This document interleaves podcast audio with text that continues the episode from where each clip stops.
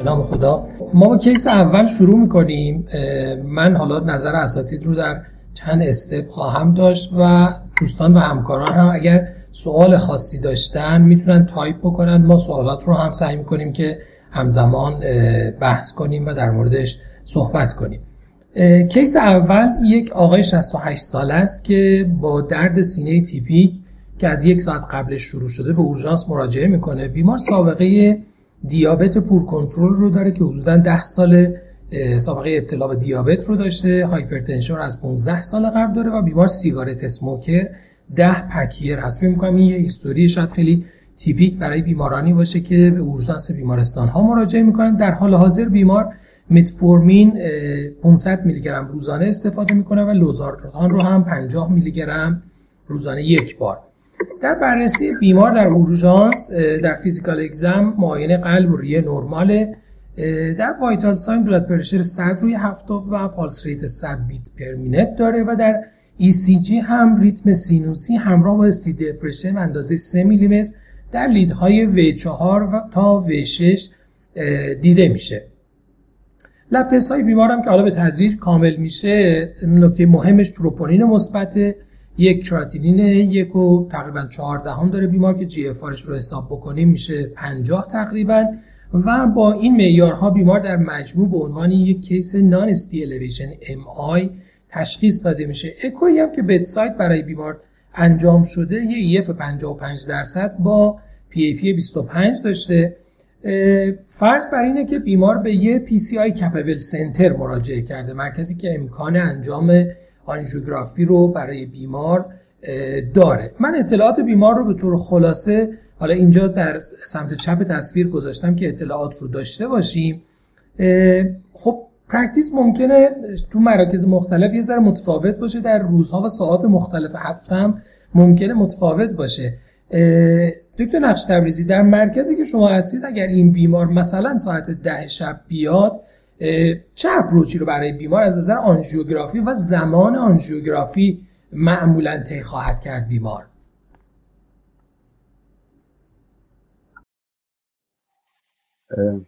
خیلی ممنون جناب دکتر از معرفی کیس بسیار جالبی که شما لطف کردید. جناب دکتر ما بیمارستان ما چون جزء بیمارستان‌های دویست و چهل و هفت در کشور این یعنی محدودیتی برای انجام آنژیوگرافی در هر ساعتی از شبانه روز رو نداریم. همونطور که فرمودید این مریض تشخیص خوب دانستی الیویشن ام آی هست و اگر که با توجه به شرح حالی که شما فرمودید، اگر که این بیمار درد قفسه سینه‌ای که داره اگر که با درمان دارویی پاسخگو نباشه و جواب نده، این مریض خب کاندید ایمیدیت اینویزیو استراتژی خواهد بود. ولی اگر که درمان دارویی که برای رفع درد قفسه سینه این مریض گذاشته میشه اگر که جواب بده و درد بیمار کنترل بشه، این مریض رو خب یه پله میاد پایین‌تر و میاد توی گروه های ریسک. گروه اول خب وری های ریسک هست که همونطور که همکاران مستحضر هستن یکی از کرایتریای وری های ریسک در بیماران نان استی الیویشن ام آی رفرکتوری چست پین هست که به درمان دارویی جواب نمیده. حالا الباقی موارد از نظر همودینامیک بیماران استیبل باشه، آریتمیای لایف تریتنینگ داشته باشه، کاردیوژنیک شوک باشه، تغییرات نواری خب تغییرات نواری یه مقدار وسیع‌تر باشه، یعنی حالا چیزی که به عنوان ریسک محسوب میشه در شش لید و همراه در واقع استی دپرشن در شش لید و همراه استی الیویشن در لیدهای وی یک و ای دی آر باشه. این بیماری که حضرت عالی معرفی کردید یک بیمار نان استی الیویشن ام آی هست که با یک ریسک اسکور بالای صد و چهل یه جورایی میاد توی کاتگوری های ریسک که حالا های ریسک رو ما میتونیم بیاریم خب ظرف بیست و چهار ساعت کار بیمار انجام بشه، مگر اینکه خدمتتون گفتم یکی از این کرایتریای مربوط به وری های ریسک رو داشته باشه.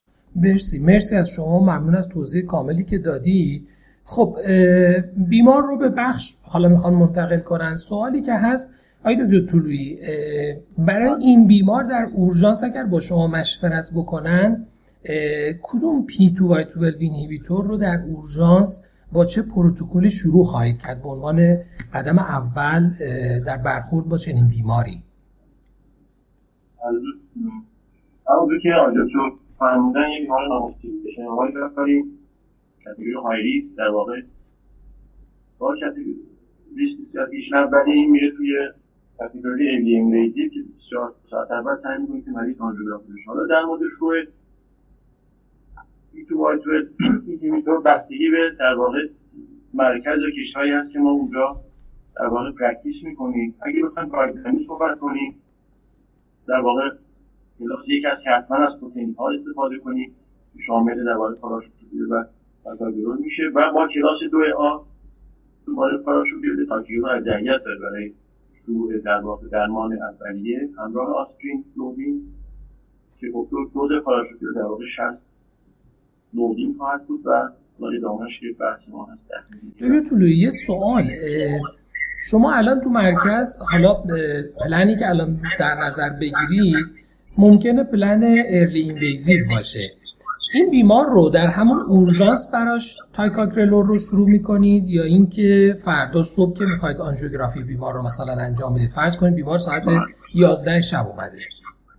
خیلی سوال خوبی بود، من ادامه رو پسند توضیح بدم براتون. در واقع از چوش داروی ما پاراشوگل هست، اگه موجود باشه که ما نداریم در نتیجه در پرکتیس ما در واقع پی تو وای توئلو ما تاکیگرل با لودینگ در واقع صد و هشتاد و عرض شما ادامه درمان که بعدا بحث میکنیم. حالا بحث پریتریتمنت پیش میاد که یه موضوع در واقع جدیدی هست که بعد مطالعه بیشتر آسکواست اگه اسمش اشتباه نگه منظوره ندارم مطرح شد که مطالعه آکوست بودن که بله بله با توجه به گایدلاین جدید چون در خونریزی زیاد میکنه در واقع در مواقعی که ما ایمیدیت اینویژن و ارلی اینویژن برای مریض پلن می‌ذاریم تریتمنت شروع نمیشه و تو همون کتلب در واقع بعد از مشخصات آناتومی ما این کارو خواهیم کرد و برای این مواد اصلا کلاس سه و کمتر شما فیزیولوژی بخواید در واقع پیتواتو رو شروع کنید. آسپرین و درمان‌های معمولی که حالا هست بعداً چیزا شروع میشه. من خودم اینو حتما با توجه به شرایط موقعی کشورمون تایکاگرلور شروع می‌کنم صد و هشتاد دوری توی کتلب بعد از آنژیوگرافی اگه پلنمون در واقع پی سی آر باشه. بازم میگم اگه پلن پی سی آر باشه پاراشوگل باشه دوی آ پاراشوگل عدله، ولی اگه پلن پی سی آر نباشه فرقی با هم ندارن تایکاگرل یا پاراشوگل هر کدوم می‌تونیم با ارجحیت به شروع کنیم با در کتلب.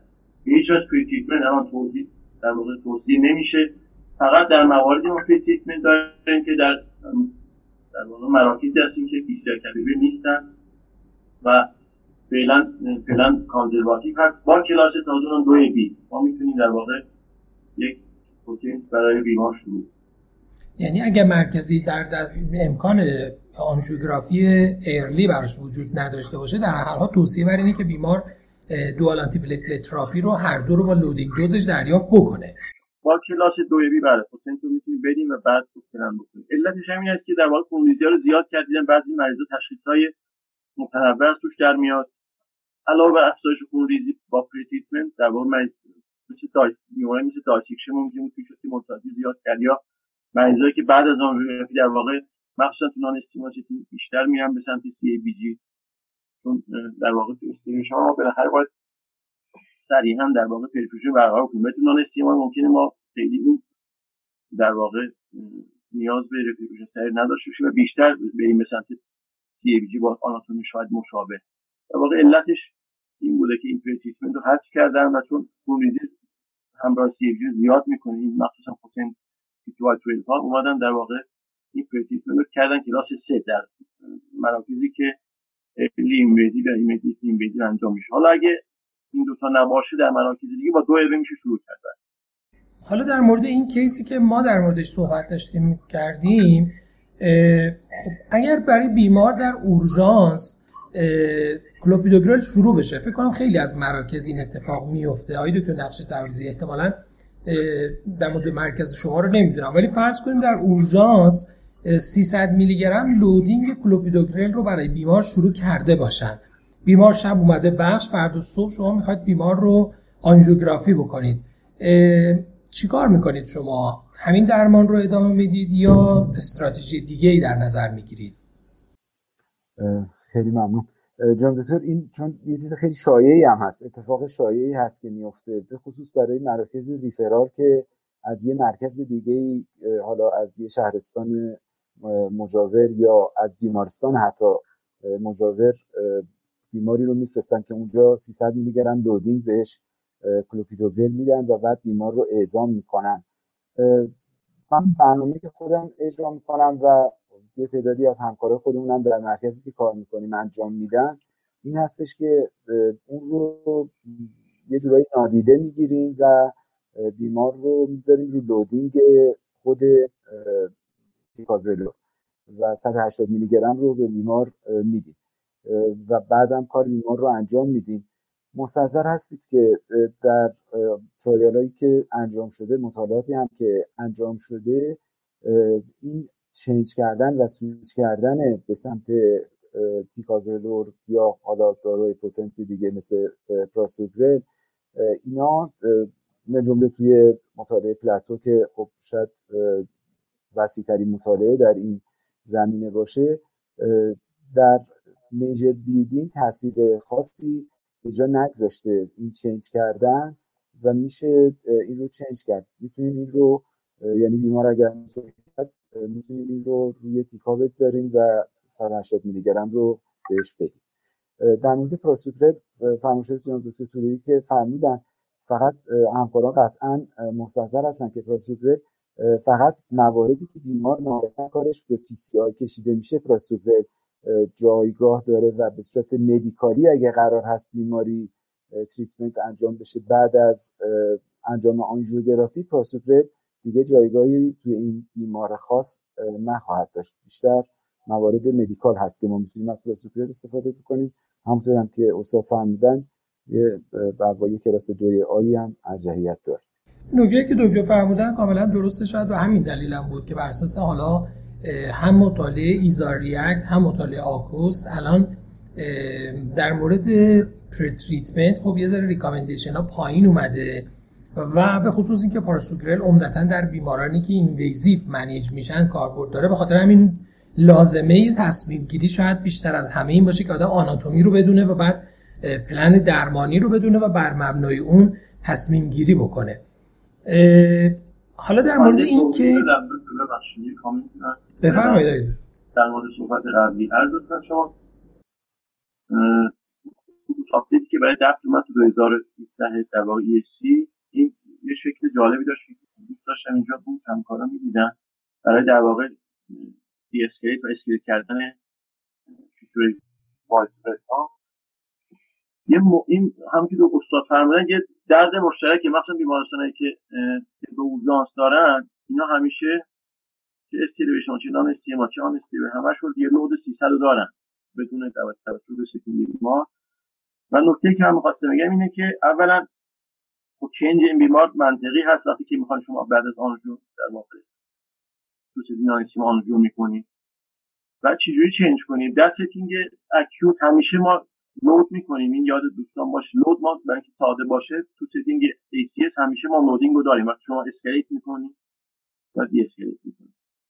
و نکته مهمتر اینه که شما وقتی اسکلیت میکنید مثلا از کلوپیدوگرل به تایکا یا پاراشوگرل، اینه که ایرسپکتیو آف در واقع شروع کلوپیدوگرل هست، یعنی روی نداره که مثلا بیست و چهار ساعت بگذره بعد شما بدین یا مثلا تایم اصلا مهم نیست. برای همین من این اینو اینجوری حل کردم که مریضایی که حتی حتی برای در واقع بیماری هم میان یا نان استیما مثل این مریض میان کاری ندارن که پایین مثلا یک ساعت قبل دادن، نیم ساعت قبل دادن، دو روز قبل دادن. هم که استاد نقش‌بندی فرمودن ما رو نادیده میگیریم، در واقع تایکام رو شروع میکنیم یا اگه فعلا پی سی آی هست قطعا به مقارا داریم پاراشوگرل رو شروع میکنیم بر اساس در واقع آیس آیزوریاکت پنج و خب با همون ادامه میدیم. مرسی دکتر طلویی. یه سوالی که حالا همیشه وجود داره و توی تصمیم گیری در مورد درمان‌های آنتی ترومبوتیک، آنتی پلیتلت همیشه مطرح میشه، بالانس بین ایسکمی بلیدینگه، یعنی چجوری ایسکمی و بلیدینگ رو هر دو رو در تصمیم گیریمون لحاظ کنیم، کدوم رو ارجح بذاریم و بر چه مبنایی تصمیم بگیریم. دکتر طلویی، شما برای بالانس کردن اینها، ایسکمی، بلیدینگ ریسک، از اول کدوم یکی از اینها اولویت داره از نظر شما و در نهایت بر مبنای چی تصمیم میگیرید؟ والا اینو باید دو دو جواب بدیم این سوال شما رو. یکی هست که اینو بس آرپادلیک بکنیم، یکی هم آنستلی اون کاری که مثلا کامن سنس ما خودمون میکنیم انجام میدیم دیگه. آنستلی اون کاری که انجام میدید رو بگید، چون همکارا بالاخره میرن میخونن. خب آنستلی اینه که ما نمیاد خب دقیقاً شما الان مثلا بیاری اینجا حداقل هفتش مدل من میتونم اینجا در واقع ریسک اسکورینگ براتون بگم، برای بیلیدینگ و برای ایسکمی و تو چطوره، با کرونیک چطوره، با ایمان چطوره. خب اینا کانفیکتی ایجاد میکنن، دو دونم نداری حفظ کنیم، ولی خب یه سنسی دست آدم میاد، یه سری در واقع کرایتریا مهم تو ذهنمون هست، بر اساس اون سنسی که داریم در واقع بیلیدینگ ریسک رو تو ذهنمون ما حالا سادهش اینه که این اچ بی آر هست یا نیست دیگه، بر اساس کرایتریای مهم که مشترک توی این اکثر این اسکورا یک سنسی برای خود آدم به وجود میاد و تصمیمی برای در واقع بالانس بین این دو.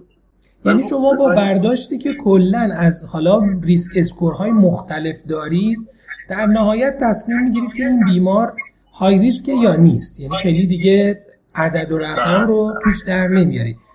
دکتر نقش تبریزی، شما چی شد؟ خدمت هستم که هم اندیز برای ریسک مهم هست، هم ریسک مهمه، هر دو تا مهم هست.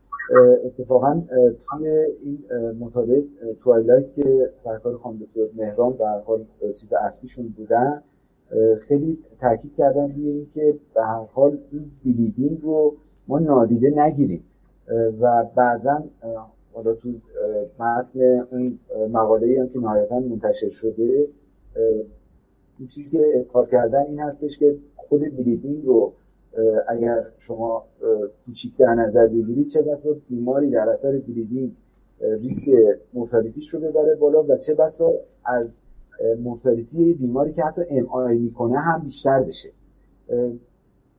اگر آنست بخواید خدمتتون بگیم آقای دکتر، شاید ما بیشتر اون چیزی که ذهنمون میره بیشتر ایسکمیک ریسکه، یعنی بیشتر فکر میکنیم حالا این مریض چقدر احتمال داره که ترومبوز بکنه، چقدر احتمال داره مشکلات بعدی پیدا بکنه. تا اگر بتونیم یواش یواش خودمون رو به این سمت سوق بدیم که حالا بر اساس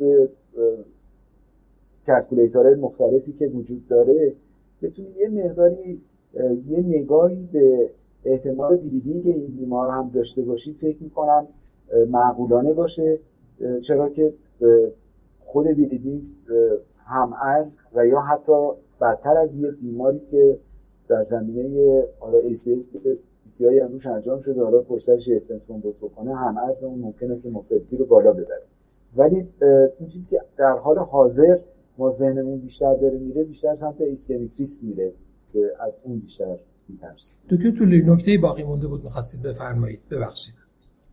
می‌خواستم بگم با توجه به روش‌های جدید، مثلا الان ما دیگه روتین رادیال انجام میدیم، این خیلی مهمه تو این داستان. یعنی الان ما از وقتی رادیال هست، واقعا ترس ما از مثلا تیماتوم الکتروفیک چون زیاد اینجوری خیلی کمتر شده. در واقع این عوض می‌کنه پرکتیسو، یعنی الان ما بیشتر از ایسکی شما سوای فوت بیشتر ایسکمی ترسیم تا خون می‌دیم. حالا یه دیابیل دیگه این درست آیسی هست.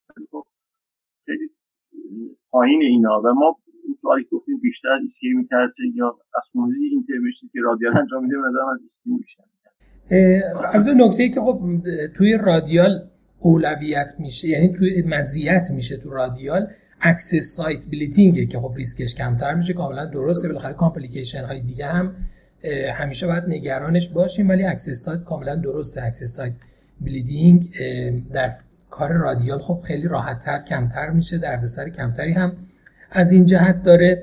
نکته مهمی که حالا تو گایدلاین به خصوص نانستی الیویشن ام آی هم تاکید زیادی روش هست، بالانس ایسکمیا بلیدینگه. همونجور که آقای دکتر طلویی هم فرمودن، خیلی از این موارد رو وقتی در موردش صحبت میشه هممون میگیم که خب من که میدونستم این رو، یعنی خیلی برامون شاید چیز عجیبی نباشه تو گایدلاین خب معیارهای متعددی رو به عنوان های بلیدینگ ریسک ذکر کردن که همشون مشخص هستن، یعنی سن بالا، سابقه خونریزی بیمار داشته باشه، سابقه کوآگولوپاتی داشته باشه، جی آی بلیدینگ داشته باشه، سن بالا داشته باشه، نارسایی کبدی، نارسایی کلیوی، همه اینا رو وقتی بیان میشه خب میگیم تو ذهنمون هست، میدونستیم. ولی خیلی از اینا مشترک بین ریسک ایسکمی و ریسک بلیدینگ هستن.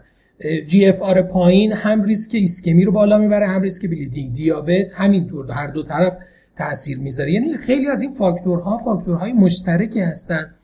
یه تفاوتی که ایجاد شد، ریسک کلکولیتور ای آر سی اچ بی آر یه بخشی تو اپلیکیشنش در نظر گرفت بالانس بین ایسکمی و بلیدینگ که اینو یه ذره عددی و کمی بکنه برامون، چون بالاخره ما می‌دیدیم که خب بیمار دو تا از فاکتورهای های بلیدینگ رو داره، دو تا از فاکتورهای های ایسکمیک. اینکه وزنش به طرف کدوم یکی از ایناست خب شاید یه ذره سخت باشه.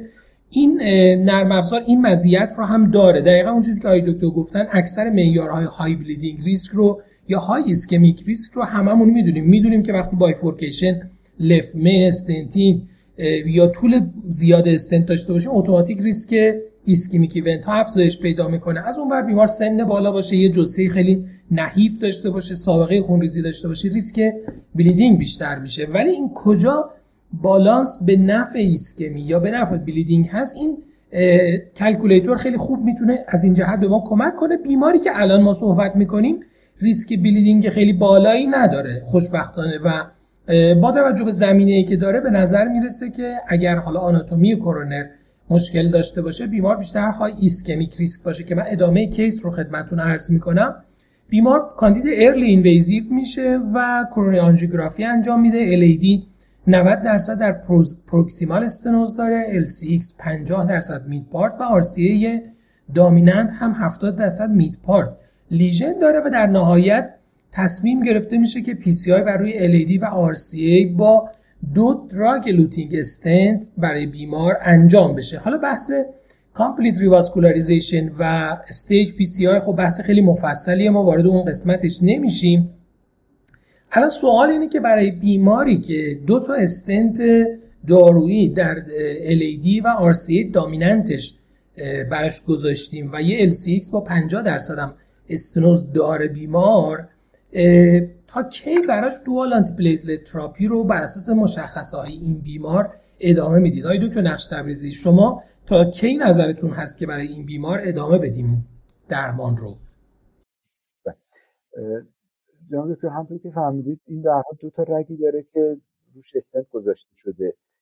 بیمار دیابتیک هست، سیگارت اسموکر هست و در این حال حالا سنش بین شصت و پنج تا هفتاد و پنج سال که یه منفی یک در دپت اسکور میگیره، منتها برای سیگارت اسموکرش یه پلاس برای اون میگیره، برای دیابتش یک پلاس میگیره. و ستینگی هم که بیمار داره ام آی هست، یعنی در ستینگ ام آی برای بیمار پی سی آی انجام شده یه سه پلاس مثبت میگیره، یه پلاس منفی میگیره از نظر دپت اسکور و مجموعاً میشه دو. یعنی دپت اسکور این بیمار ما الان دو هست. دپت اسکورش، من خودم دپت اسکور رو بیشتر برای مواردی ازش استفاده میکنم که میخوایم ببینیم اکستند بکنیم بیشتر از دوازده ماه یا اکستند نکنیم. این بیمار بیماری هستش که اگر ما بیش از دوازده ماه که حالا تا حد اکثر سی ماه اگر در نظر بگیرید بر اساس دپت اسکور، این بیمار بیماری هستش که میتونه کاندید طولانی‌تر مصرف دپت رو داشته باشه بر اساس دپت اسکور.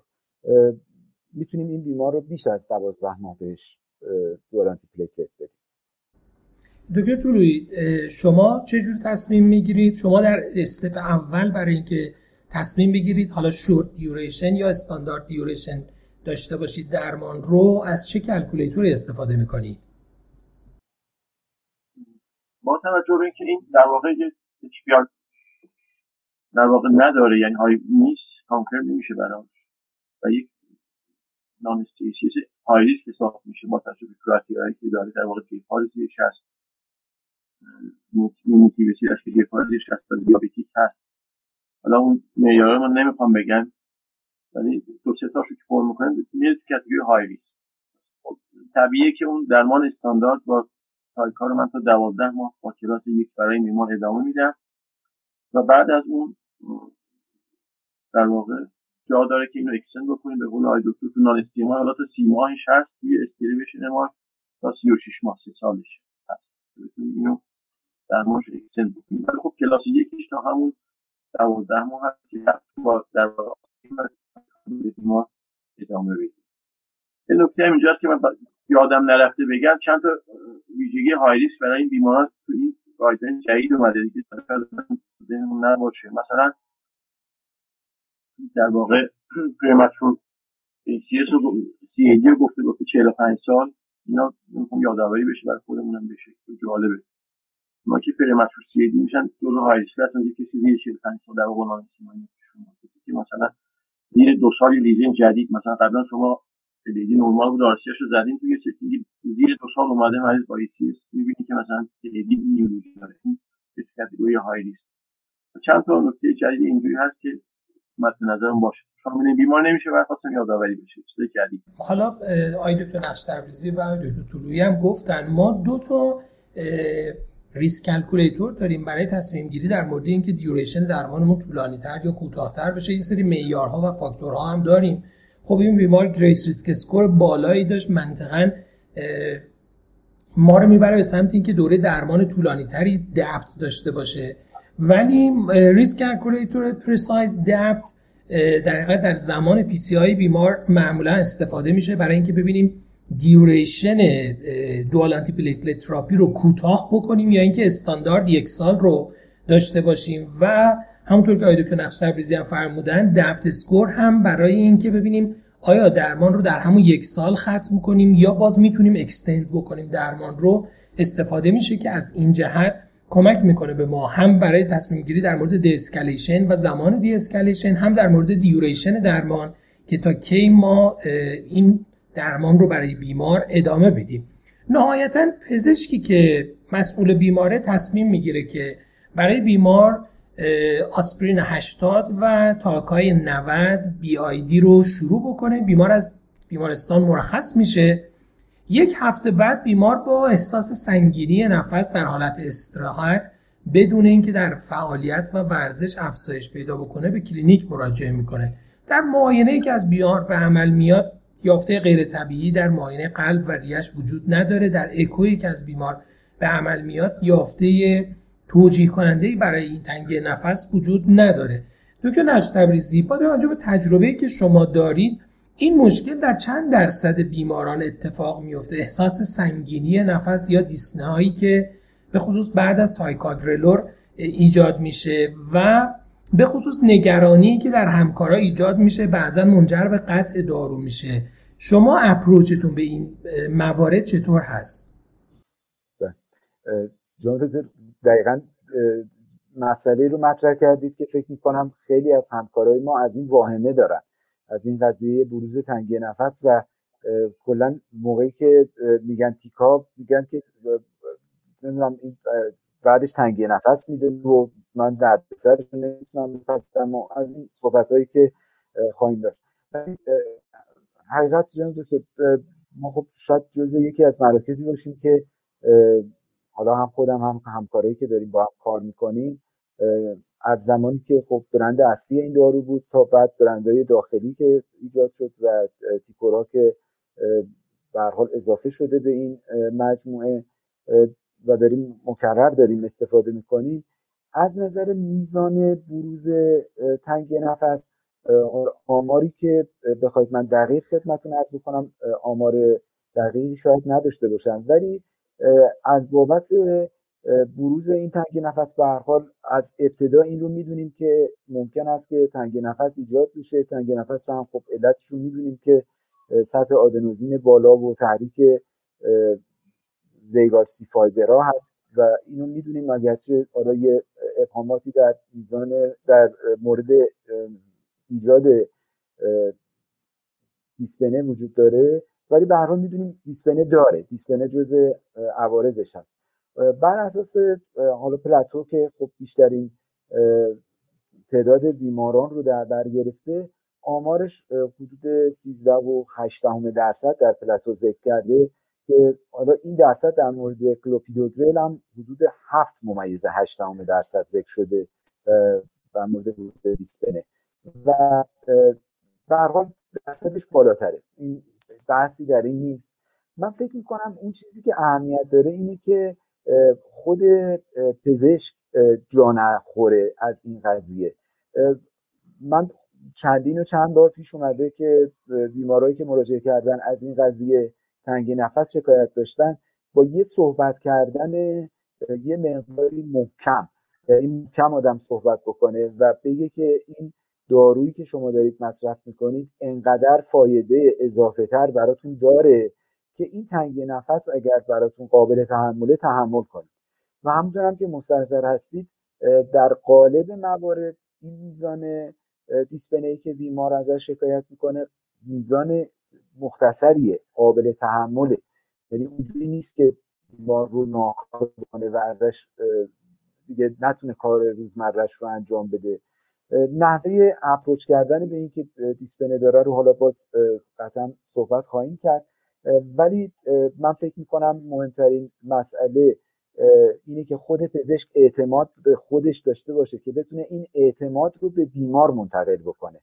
حالا اعتمادم اعتماد کاذب البته نباشه، حتما بایستی بررسی‌های اضافه تر در مورد این بیمار انجام بشه، این بیمار دیسفانکشن نداشته باشه، تنگی نفسش ناشی از اون نباشه.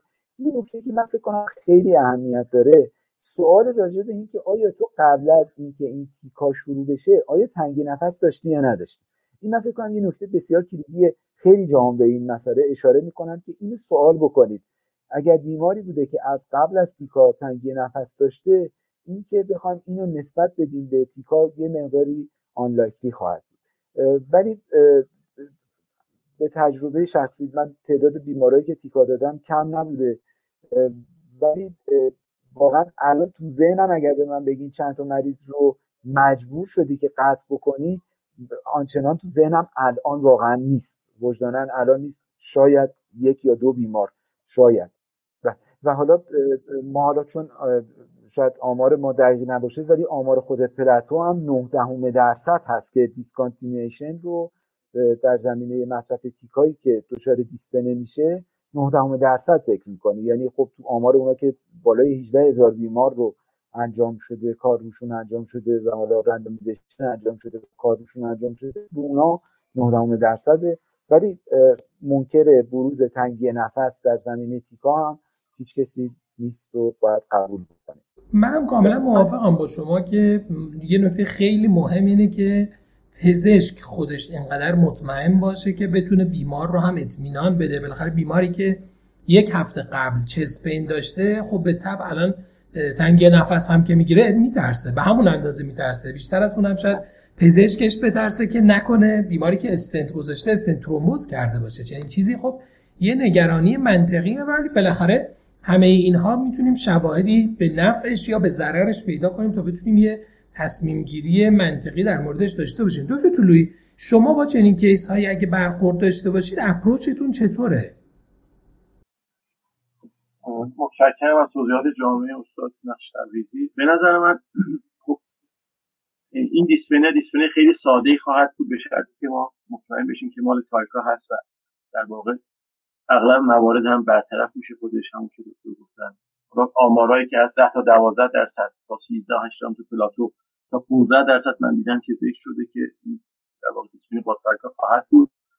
اغلب موارد الان توی پلاتو مثلا هستن نفر که دیسپنه داشتن یه نفرشون در نهایت مجبور میشه که اینو چینج بکنه، یعنی دوازده نفرشون خودشون و بقیه داستان. مهم برای در واقع پرکتیسمون این است که ما در مرحله اولی تشخیص بدیم که آیا این واقعا مال تا اینجا قضیه جدیه، به نظر من از بس خیلی ساده برخورد کنیم که خب این تایکا میخوره دیسپنه داره، نه اصلا نیومد. مهم بعد در واقع ما یه مرزی بزنیم و بتونیم تشخیص بدیم که این مال تایکا هست یا نه. یه نکته مهمش همون سوالی بود که گفتم میپرسیم از من که شما قبلا دیسپنه با این شدت، با این فرکانس، با این در واقع توضیحات داشتین یا نداشتین، این خیلی مهمه. خب اگه نداشته و تازه شروع شده میتونه مال تایکا باشه. بعد یه نوع دیسپنهایی که در واقع ما نباید به تایکا رفت بدیم، اینا رو باید ملاحظه بکنیم. دیسپنهایی که در واقع مثلا با اگزرشن ایجاد میشه، همراهش اگزرشن چست پین بیسپین با هم از تایتنس شدید احساس میکنه، یا مریضی که مثلا پی ام دی داره، یا مریضی که در واقع تو فیلر بیل شدید پیدا کرده، اینا در واقع مواردی است که باید اول معاینه کنیم مریض رو، کاملا مطمئن بشیم از بابت در واقع این موارد. هیچ وقت دیسپینی که در واقع تارکامیده با ما اگزرشن زیاد نمیشه، یا مثلا مریض شب تورنافنا دیسپین نمیشه. اینا رو که رد کردیم خیلی محتمل هست که این در واقع ممکنه مال تارکا باشه و بعد از رد این مراحل در واقع ما میتونیم هم خودمون خیالمون راحت باشه که دیسپینی که تارکا ایجاد میکنه بسیار دیسپین خوشگیمی، حتی اگه قابل تعامل باشه اینترونشنالی که در واقع معتقد هستن به مکانیزم آدموزی خوشحال هم میشن. یعنی واضحه دایلاتوری هم هست و چیز میکرواسکولار مریض هم خوب هم میشه، یعنی ما اگه قابل تعامل باشه خوب هم هست. و جانم بفرمایید. و خب معمولا هم همون در وهله اول در واقع ریاشورنس اول برای خودمون، بعد به قول دکتر خیلی محکم برای بیماری بگیم مریض مطمئن باشه قطعا اینو تحمل میکنه و معمولا مشکلی پیش نمیاد. مرسی. دقیقا همینجوره، یعنی اغلب توصیه ها به این مفهومه که ارزیابی اولیه انجام بشه، مطمئن باشیم که بیمار از قبل نداشته این مشکل رو. مشخصه هایی که دیسنی های ناشی از تایکا داره رو در نظر داشته باشیم، یعنی دیسنی های ناشی از تایکا بیشترین حدش معمولا ظرف دو ساعت بعد دو سه ساعت بعد از مصرفشه، به تدریج کمتر میشه تا دوز بعدی که بیمار میخواد استفاده بکنه. بیمار ارتوپنه نداره، اگزرشنال دیسپنه نداره، یعنی اینا چیزایی که برامون مهمه. در معاینه ریه بیمار رال نداره. اینها رو اگر در نظر بگیریم شاید رولات کردن دیسنیایی که ناشی از حالا الوی فیلر، استنت ترومبوس و کامپلیکیشن های ایسکمی هست از دیسنیایی که ناشی از تایکا هست شاید خیلی هم سخت نباشه، ولی خب متاسفانه این مشکل خیلی شایعیه در دنیا که بلافاصله همه به بحث این که چنین برخوردی داشته باشن با چنین کیسی بلافاصله تصمیم میگیرن که قطع کنن. پزشک این بیمار تصمیم میگیره که تایکا رو برای بیمار ادامه بده. بررسی اولیه‌اش نشون میده که هیچ مشکلی نداشته بیمار و بیمار هم دیسنیاش شدید نیست جوری که در حقیقت نتونه تحمل کنه، بنابراین ادامه میده. در ادامه پیگیری بیمار هم بیمار شکایتی از تنگی نفس نداره و به مرور برطرف میشه. میرسیم به یک سال بعد از درمانش. بعد از یک سال از درمان صحبت کوتاهی کردیم، خیلی سریع و خلاصه اگر بفرمایید ممنون میشم. دکتر نقش تبریزی، این بیمار با این مشخصه هایی که الان در موردش صحبت کردیم، یعنی آقای شصت و هشت ساله دیابتیک هایپرتنسیو با یه جی اف ها رو حدود پنجاه، دپت اسکوری که خودتون حساب کردید، شما نظرتون اینه که درمانش بعد از یک سال سینگل آنتی پلیتلت باشه، دوال آنتی پلیتلت تراپی یا دوال پتوی اینهیبیشن؟ کی میرید بین دوال پتوی و دوال آنتی پلیتلت تراپی یکی رو انتخاب بکنید؟ اگر یه توضیح سریع بفرمایید، بعدش هم نظرهای دکتر طلویی رو داشته باشیم. من یه نکته فقط از قسمت قبل اگه اجازه بدید یه متذکر بشم. ما از همکارامون آقای دکتر حسینی یه کاری که کتابی هم هست انجام میدن، اینه که این مریضایی که میگن ما تنگی نفس داریم یه دونه از این اکس...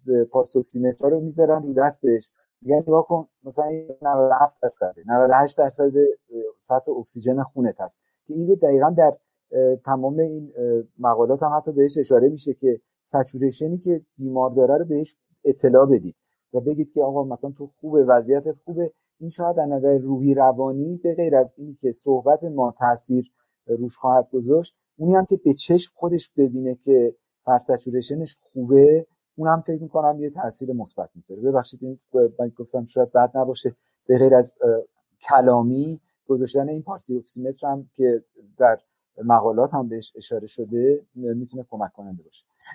جناب دکتر، این با توجه به اینکه دپت اسکور این بیمار بالا هست، من فکر می‌کنم صلاح بر این است که این بیمار بیش از یک سال دارو بگیره، یعنی سینگل آنتی پلیتلت به نظرم میاد صلاح نباشه. این بیمار کرایتریای هم این که بخوایم آسپرین به علاوه تیکای شصت بی دی بهش بدیم و یا این که بخوایم که آسپرین به علاوه ریواروکسابان دو و نیم بی دی به این بیمار بدیم رو داره.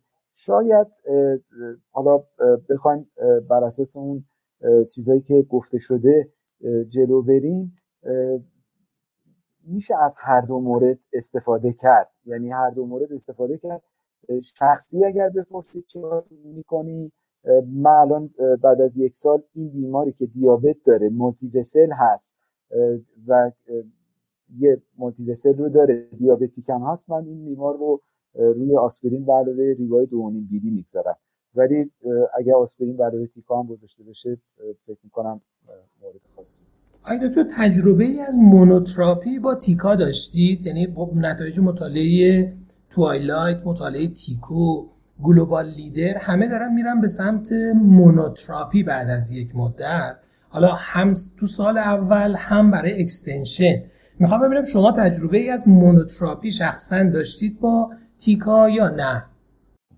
آیا تو من جهت یه رفع خستگی نکته هم خدمتون بگم، من خاطرم هست موقعی که کلوپیدوگرل اومد و قبلش خب تیکلوپیدین بود، ما همکارای خب بزرگ ما که صاحب نام هستن سر تغییر پلن از تیکلوپیدین به کلوپیدوگرل مقاومت بسیار زیادی میشه، چنانکه همین الان هم در مورد تبدیل کلوپیدوگرل به تیکاگرل یه مقاومت زیادی انجام میشد. خلاصه دیگه به ضرب و زور و اینا بالاخره نهایتاً منجر به این قضیه شد. آنستلی اگه بفرمایید من تا به حال مونوتراپی واقعیتش انجام ندادم، ولی همونطور که فرمودید هم توایلایت که خب در بیمارانی بوده که استمی نبوده و هم توی مطالعه تیکو استمی که صرف بیماران استمی بوده تجویز دوال تا سه ماه و بعد از سه ماه تیکا به تنهایی رو ذکر کردن. میزان ریت خونریزیشون پایین‌تر بوده بدون اینکه ریسک ایسکمی رو ببره بالا. فکر میکنم جان دکتر یه مقدار یه خورده‌ای یه کمی بگذره قطعا به این سمت خواهیم رفت. البته فکر میکنم شاید به لحاظ لگال به لحاظ لگال اگر در نظر بگیریم شاید خدای نکرده، آره به هر حال اتفاق هست، ممکنه که برای هر بیماری هم این اتفاق بیفته بدون اینکه تقصیرکار کسی باشه، ولی شاید این بهتر باشه که نهایتاً وارد گایدلاین به صورت رسمی بشه و اون وقتی که آدم با خیال راحت بتونه این کارو بکنه که پشتوانه قانونی هم پشت سرش باشه. ولی شخصی اگر بپرسید من تا به حال قصد نکردم. دکتر طلویی شما برای این بیمار بعد از یک سال چه تصمیم میگیرید؟ بعد از یک سال مونوتراپی با آسپرین رو ادامه میدید؟ دوال آنتی پلیتلت تراپی با چی ادامه میدید و میرید سمت دی پی آی دوال پتوی اینهیبیشن یا نه؟ چه معیاری برای افتراق اینها دارید؟ من توضیحاتتون آسپرین اکستنشن در واقع دوال تو ایران جا نیفتاده. فکر می‌کنم کسی هم فرصتی کرد. این در واقع دو هزار بعد دو هزار و پانزده با اطلس شروع شد این داستان، و بعد که کامپس در واقع دو هزار و هجده مطرح شد روی کورنیک استیبل در واقع خیلی دوش دیگه آیلات شد این موضوع. این مریض خب مریض ای سی اسی هست و در واقع شامل کاتگوری در واقع کامپس نمیشه و اگه هم گاید دو مثلا اکستنشن هست با کلاس دو بی در گایدلاین یا دو آب برای های ریسک ها در واقع به نظر من ریشش از همون اصلا شروع میشه و میاد جلو و توصیه هم که تو گایدلاین هست ما به طرف لیوا بریم یا به طرف تیکا بریم. یه ذره واقعیتش اینه که واضح نیست، چالنجینگ هست و همپوشانی هم داره. من خودم کاری که میکنم یه چیزی که تو نظرم تو ذهنم میرسه اینه که اونایی که تو سدینگ ای سی اس و ام آی هست این بر میچربه اینا من در واقع حداقل اینه که تو سه سال شما میتونید تیکا رو بدیم بهش با شصت بیدی و منطقی تر هم هست. مثل این مریض اگه بخوای اکستند بکنی که درستش هم از انجام بشه انشالله فکر کنم من تو چند سال آینده حتما جا خواهد افتاد برای مریضای ایران هم جا خواهد افتاد که اکستندش انجام بشه. مریضایی که سدینگ ام آی هستن نان اس تی ام آی استری بشه ما بخوای اکستند بکنم من با تیکا میکنم واقعیتش. مریضی که تو سدینگ کرونیک باشه یا تو سدینگ ام آی باشه مثلا خب پریفرم داشته باشه مریض مثلا پریفراتیز کاروتید داشته باشه پریفراتیز داشته باشه اینو تو ذهنم این است که برم به طرف در واقع ریوا. خب حالا این داستان جی اف آر اینا مهمه دیگه، جی اف آر خیلی پایین باشه خب میای بسن تیکا و ولی خب بخوای با گایدلاین بری جلو واقعا همپوشانی داره، بعضی چالنجینگ میشه. خب ولی خب به نظر من این مریض تیکا بهتر هست حداقل تا سی ماه اولش که گایدلاین هست. مرسی از شما. حالا من یه کیس بعدی رو در قالب همین کیس گذاشتم، یعنی ما این کیسی که صحبت کردیم خب کیسی بود که شاید های بلیدینگ ریسک نبود، یه ذره خیالمون راحت بود و دستمون هم باز بود، راحت تونستیم کاری که می‌خوایم رو انجام بدیم. یه سوالی که هست این که ممکنه بیمار های بلیدینگ ریسک باشه، فرض کنیم همین بیمار سابقه جی آی بلیدینگ شش ماه پیش داشته باشه، اتوماتیکوار میشه به عنوان یک کیس های بلیدینگ ریسک در کنار های ایسکمیک ریسکی هم که بوده. حالا اگر خیلی سریع جواب بفرمایید خیلی ممنون میشم. دکتر طلویی شما چه پروتکلی رو برای حالا اوایل درمان به عنوان دوال آنتی پلیتلت تراپی بیمار تا چه مدت ادامه بدید و بعد از اون دی اسکالیشن خواستید چه اقدامی انجام میدید؟ خب این میشه کیسی تیپی که در واقع اون مقاله تویلا تو گایدن هم اومده دیگه، الان تو گایدن هم در واقع وارد شده، این کاملا نکتی رو خود فهمیدن در واقع لگال هم تو میتونید انجام بدید. بهترین درمان برای این بیمار در واقع سه ماه اول ما میتونیم براش آسپرین تایپا رو شروع بکنیم و ویزیت مکرر از نظر خونریزی یا اسکرین داشته باشیم و بعد سه ماه میتونیم ادامه بدیم با تایپا تا یک سال. اما کیس این الان شما فرمودید مونوتراپی داشتی هم موقعی که گفتگوهای تویلات تازه درآمد، من یک کیس داشتم سریع میگم اینکه وقتی اون بیرتنش یه خانمی بود در واقع بسیار آر سی سی کیو شده بود انجام شده از این بیماری خونی داشتیم، من اون موقع تایکا واقعا زیاد مطلب بود پایین گذاشته بود آسپرین پلاویکس حدود فکر کنم یک ماه یک ماه نیم بعد مریض با سیمپتوم بود اومد خیلی خسرتان هم چون فکرنسی توی بوده ولی خب دیروی کرد و ما دوباره اینو باید آیموس نکرده بودیم ولی به نظرم خود من در واقع استناخویشم خوب بود، در واقع مشکل تکنیک هایی بود نداشت.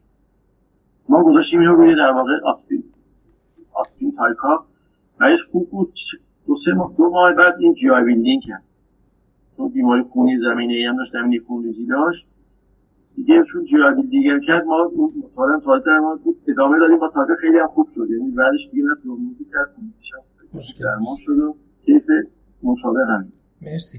دکتر نقش تبریزی شما در مورد چنین کیسی که سابقه جی آی بلیدینگ شش ماه قبل داشته، یعنی عملاً های بلیدینگ ریسک هست بیمار و از اون طرف های ایسکمیک ریسک هم هست، چه پروتکلی رو خودتون اجرا میکنید؟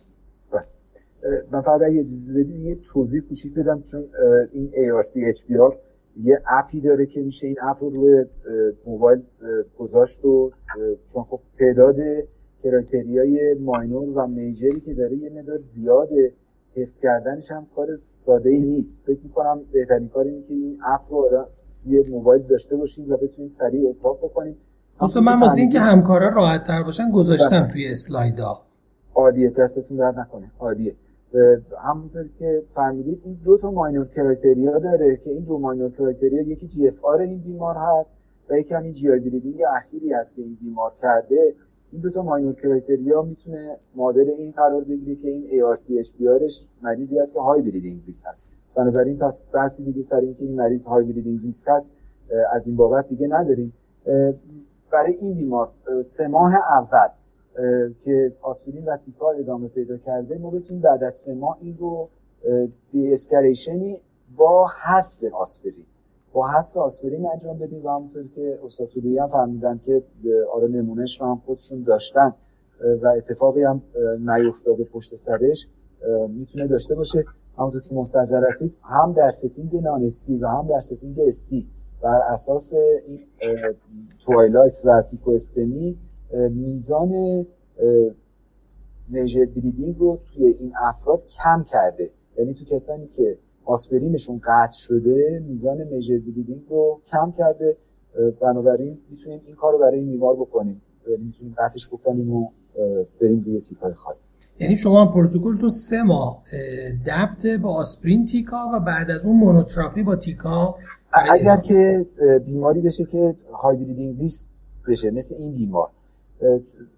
خیلی شما لطف کردید که یه بیمار رو تغییر شکل دادید، یعنی یه بیماری که های ایسکمیک ریسک و لو بلیدینگ ریسک بود رو تبدیل کردید به یه بیماری که های ایسکمیک ریسک هست و های بلیدینگ ریسک.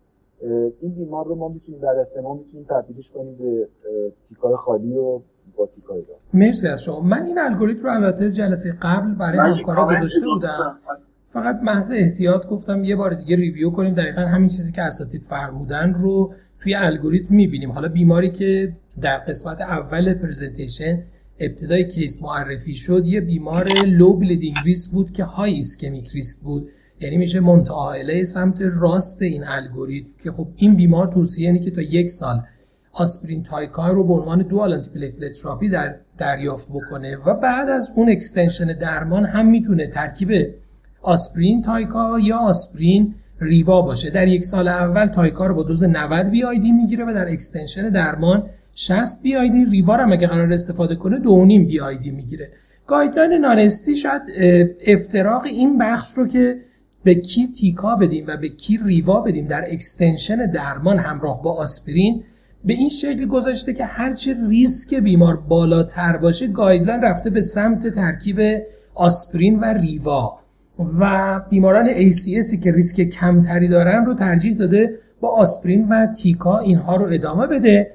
در قسمت های بلیدینگ ریسک این الگوریتم هم همونطور که میبینید بیمار ما خب یک بیمار های ایسکمیک ریسک بود، باز میشه طبق مطالعه توایلایت برای بیمار سه ماه اول رو ترکیب آسپرین تایکا و بعد از اون تایکاگرلور رو برای بیمار ادامه داد که حتی میشه بیش از یک سال هم مونوتراپی با تایکاگرلور رو برای بیمار طبق همون مطالعه توایلایت ادامه داد. الگوریتم گایدلاین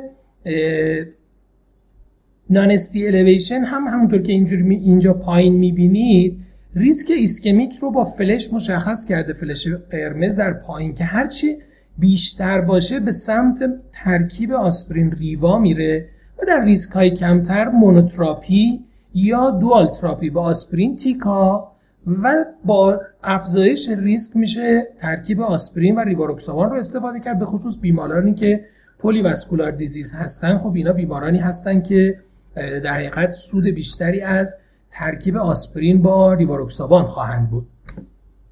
خب ما کیس اولمون به پایان رسید.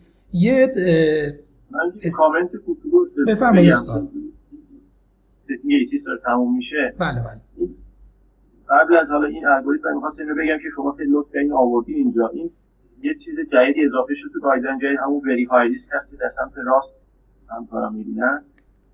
وری های در واقع استابیلیتی بیمارانی هستن که در یک ماه اخیر پولیزی در واقع اکتیوی داشتن یا اینکه یه جراحی دارن که ما نمی‌تونیم دیفید بکنیم و اخیراً باید انجام بشه، حالا به عنوان استثنا یا مثلا در واقع استثنا بکنیم.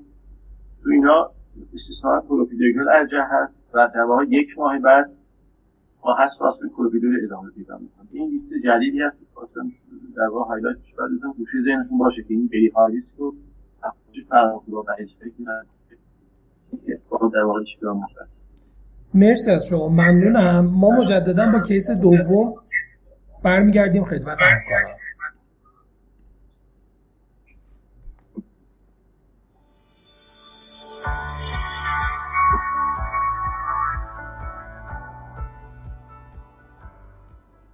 اکیوت کورنری سیندروم و مرگ‌های ناگهانی ناشی از آن می‌تواند باعث مرگ سالیانه حدود یک و هشت دهم میلیون نفر در دنیا شود. از جمله داروهایی که طبق گایدلاین ها تجویز آنها در این دسته از بیماران توصیه می شود آنتی پلاکت ها هستند که شامل تجویز آسپرین به همراه یک پی تو وای توئلو اینهیبیتور مثل تیکاگرلور، کلوپیدوگرل یا پراشوگرل می باشد که باعث کاهش چشمگیر عوارض قلبی و عروقی در این دسته از بیماران می شود.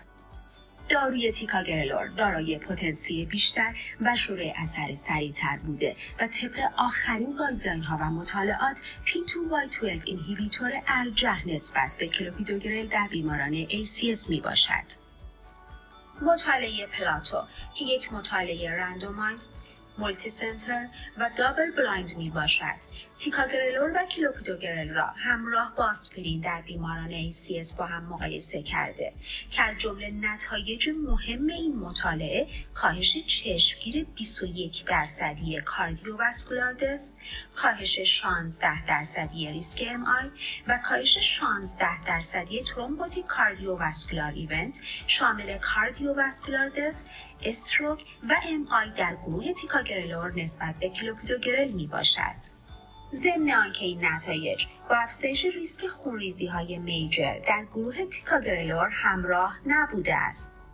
در نهایت طبق این مطالعه تیکاگرلور در بیماران ای سی اس نسبت به کلوپیدوگرل برتری چشمگیری داشته است. تیکورا نام تجاری داروی تیکاگرلور شرکت داروسازی اکتوبر می باشد که در دوزهای شصت و نود میلی گرمی و بسته‌بندی های سی عددی در دسترس می باشد.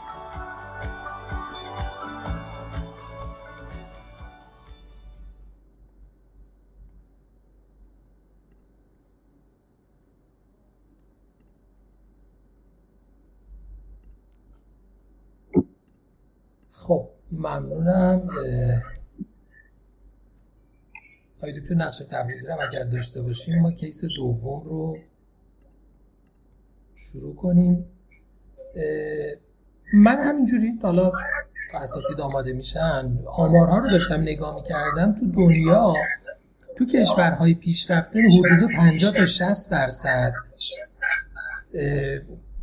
پرایمری پی سی آی قدم اول برای بیماران استی الیویشن امایه و تو کشورهایی که حالا کمتر توسعه یافته هستن حتی این عدد به بیست درصد بیست و پنج درصد هم میرسه. یعنی به نظر میرسه که یه مشکل شایع اپروچ به بیمارانیه که فیبرولیتیک تراپی دریافت میکنن. به خاطر همین چون تو کشور ما همین موضوع هست عمدتاً مراکز استانها دسترسی به پرایمری پی سی آی هست و امکان پی سی آی در خیلی از مراکز وجود نداره. همکاران تعداد زیادیشون در مراکزی کار میکنن که در حقیقت امکان پرایمری پی سی آی یا پی سی آی و آنژیوگرافی درش وجود نداره. کیس دوم رو کیسی گذاشتم که فیبرولیتیک تراپی میشه از این بابت که چالش های این فیلد رو هم با هم داشته باشیم و در موردش صحبت بکنیم.